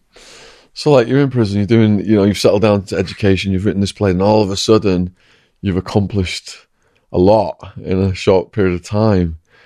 Did it mentally, like, how did you process that? Did it, you think, right, I'm on the right track here now? I've got this project in mind for my next one. I got this project in mind for the next one. Did, did it change, you know, what, what your future plans were? Things like that? Yeah, obviously, because I, I I realized quickly that um I can write to a certain standard. Did, did you get it? And they're So your confidence went up in your ability. yeah, just no, I wouldn't say confidence went up, um, but definitely reassurance. Um, because I can't. I, I was in. I'm. I'm. I'm in, I still am. I'm in love with the, the the uh, the idea uh, and uh, the art of building characters and story. Just from a name, okay, Samantha. She smokes. She drinks. She drives a black Golf. She's got four toes, Sounds like three me. cats. Did you get it? Yeah. Um, on Wednesday she goes to bingo, whatever it is. And then when you see actors breathe life into what was just a name, it's crazy because remember, everything the actor does, everything the character does, is what you've written. They sneeze, they laugh, touch their ear, move the hat a little bit. It's all what you've written in the script directions. So when you watch all of this, um, for me, I just found it. I just knew that, um, yeah, I got to stick. Well, I'm definitely going to stick at this, and um, I found it quite easy, and I and I and I love doing it. Do you prefer to pluck characters out of thin air like you just described, or base them on people like the guy who was in for terrorism? Um, I didn't really base the old character on him, just that particular. Do you get me? So the character, I built the character from whatever, but with that, that was just the final bit. Bam. Okay, you just yeah. Uh, but yeah, I, I prefer to just build them from scratch. Like scratch, yeah. Mm. yeah. Yeah, so that was that. Then um yeah, then I had to kind of make a decision. Uh, I stopped my degree after three years. I couldn't do both. Um at that point there was a running joke with the director and everyone there saying, I think I'm running Hollywood for myself. 'Cause you've had one hit play, you know, like that. And I just started focusing on writing a lot of scripts to make sure I got film scripts or screenplays and um, um, for when I come home. Do, do you get it? Uh, and also I was writing my autobio at the same time as well. But it was all geared for when I come home that I've got material. I don't need to sit down and write material. I've got the material good to go to make films of substance. So in the degree, then, what you studied so far was it like the works of certain authors or certain, you know, which which uh, literature resonated the most with you? Um, the first thing I really studied on the arts parts of it was um Cleopatra, learning about her and all of that stuff. Forty Eight Laws. Yes. Bloody hell! yeah, um, Didn't she like lock her own sister up or kill her own sister? she done a lot of Yeah, stuff. yeah. Yeah. Um, then you know, you, you know, I learned so much, man. Benin, places like Benin, and learned about slavery in there. Um, and yeah, I remember I used to have mad debates with my um tutor. Because I had a tutor, OU tutor, used to come in once a month. And I never forget, I was reading and I was, I was learning about the encyclopedia. And I concluded that um, this guy, I can't remember what his name is, um, he was a racist.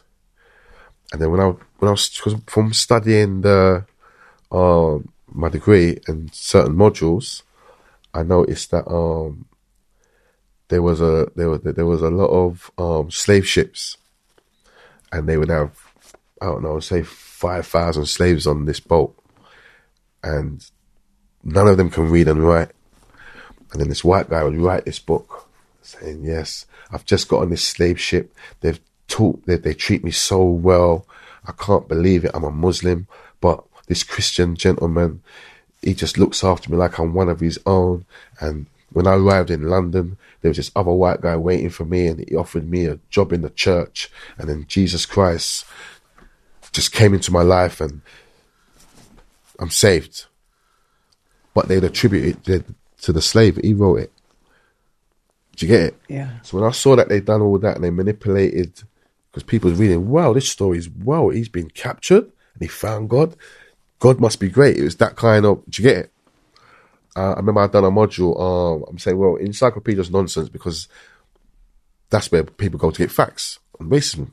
But if the guy who wrote the encyclopedia is a racist and he's biased and he's manipulating it, why the fuck are we going back to this encyclopedia for facts on racism? It don't make no sense. So I said to my tutor in my module, um, I hope you're not too harsh on me for uh, uh, uh, uh, my response. And that was my response, but she gave me a big mark. Did reading change your worldview? I read like no man's read before. Like Don King said, if you know Don King, no man's read like Don King. Have you heard how many Sean read in a space of. Malcolm X did a lot as well. How many Yeah. did you do? Can't remember exactly. Yeah, but Malcolm lot X did a lot of reading, Rough. didn't he? Rough Yeah. ballpark figure. You're never there. I think that helps you because a lot of guys, if you don't read or y- your mind isn't focused on something, then all you can be focused on is it's like you're sitting in this room, mm. you watch a bit of telly, focus on the pitch. This is it. You're locked in this room. It's gonna get a bit. Do you get it? Get you But of if you're studying, you're doing this different things, then your mind's always ticking over. It's always. Do you get it? Yeah, TV rots the brain. Do, do, do you get it? So I, for me, it was I done my sentence in different stages. Do you get it? Appeal. I'm going to get off this. It's not enough evidence. I can sure I can get this overturned. Then you go from that to the studying art and boom, I'm- throw my hands up. Let me just do the courses and get out of here. Then you got moved to the next stage. Um, I'm going to study for a degree. Or, do you get it? So my mind was always fully occupied. Do, do- do you get it? But um, yeah, getting back to your question, yeah, that's that's how it started. A lot of history. And um, the books, because there were so many stop start stop starts. Because by the time I got back to DCAT in 2018, I signed with a new um, kind of like PR team, um, agent, um, a woman called Zoe um, Wainwright, and she had a link with Netflix um, and some other little links, but it, it, it didn't come through. Do you get it? So by the time I got out 219, I thought, fuck it, let me put these couple audio books out there because I've, I've got them written. Um, they weren't supposed to be audio, but let's do it. And I, I just, and it took off. What are they called for the viewers? A product of my environment. Um, book one, book two, and book three is about to um, be published, and you can check this. Check you can check my work out on the Game Changing Moment um, YouTube channel, um, the GCM ENT Instagram, or on the GCM ENT group website where you can purchase either book one or book two via a credit card.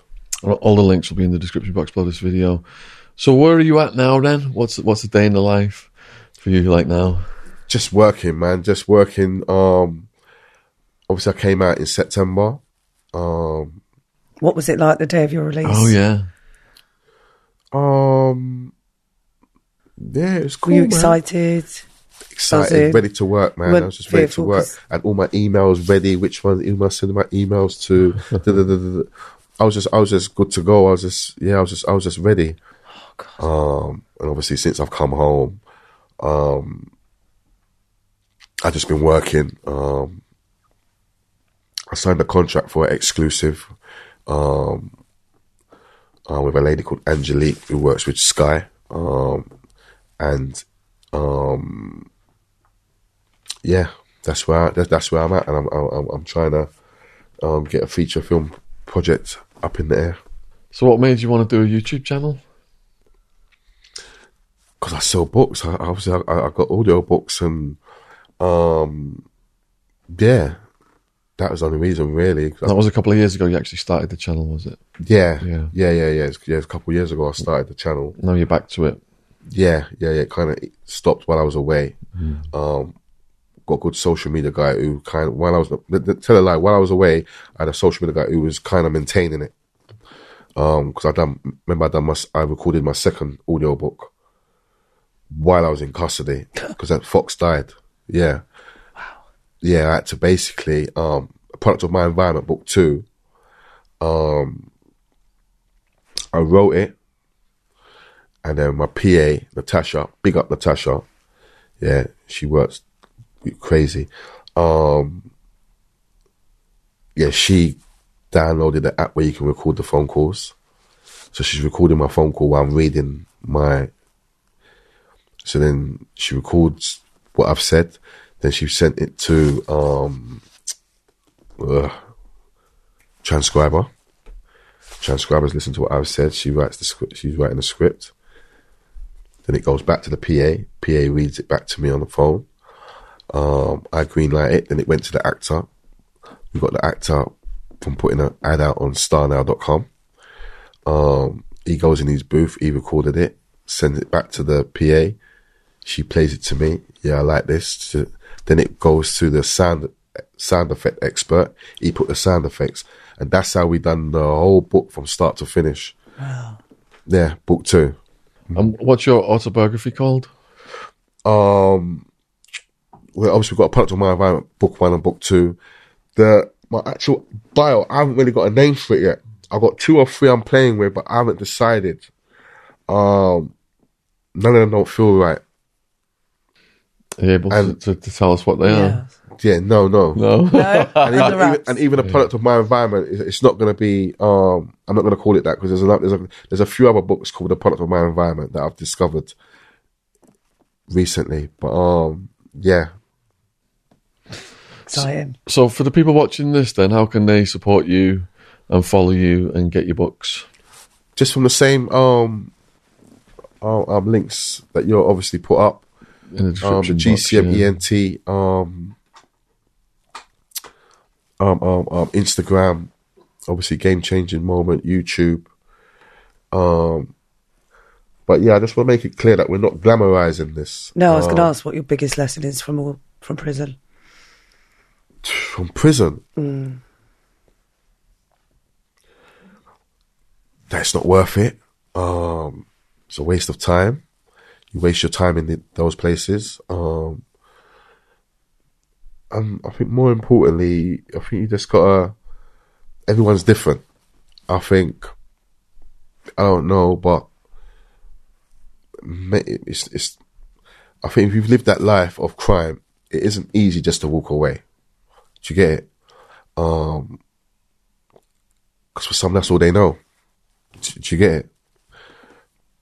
So maybe it was uh, made a bit easier for myself because obviously, one, I've made a decision to turn my life on, um, turn my life around. But I've also got a career. You get it? Whereas not everybody's got that. Um, do you get it? But I feel like um, my auto bio, I definitely want the, the the the younger generation to know it's a lie. The game's a lie. Do you get it? Because they're f- force fed all these different narratives by these different platforms and these different players. Uh, it's all bollocks. Like this one's gangster, he's bad, da, he lives by the rules when he doesn't. Do you get it? So what they're kind of seeking or what they're trying to achieve isn't even achievable. Do, do, do you get it? So I just want them to, as long as they, they can read my story and I'm telling you it's not worth it. I'm telling you it's all bullshit. And that's that's that's job done. Um, that's all I'm just trying to do. I'm just trying to um, be as successful I can within my field. Um, whether that's theatre and film or um, whatever. But at the same time, let these guys know, these young guys know, that, yeah, don't follow these other guys that are leading you down this path. It's bullshit. Agreed. Strong message to end it on. So please let us know in the comments what you thought about this. What a hell of a journey. One of the best podcasts that we've ever had, definitely. And um, all the links will be in the description box below the video. So check them out. Please support our guests and, and huge thank you for coming on. Yes, No, thank Thank you you. having us. Cheers, man. Yes, yes, my guy. You like it? Yeah, brilliant. Yeah? Yeah, I loved yeah. it. Okay.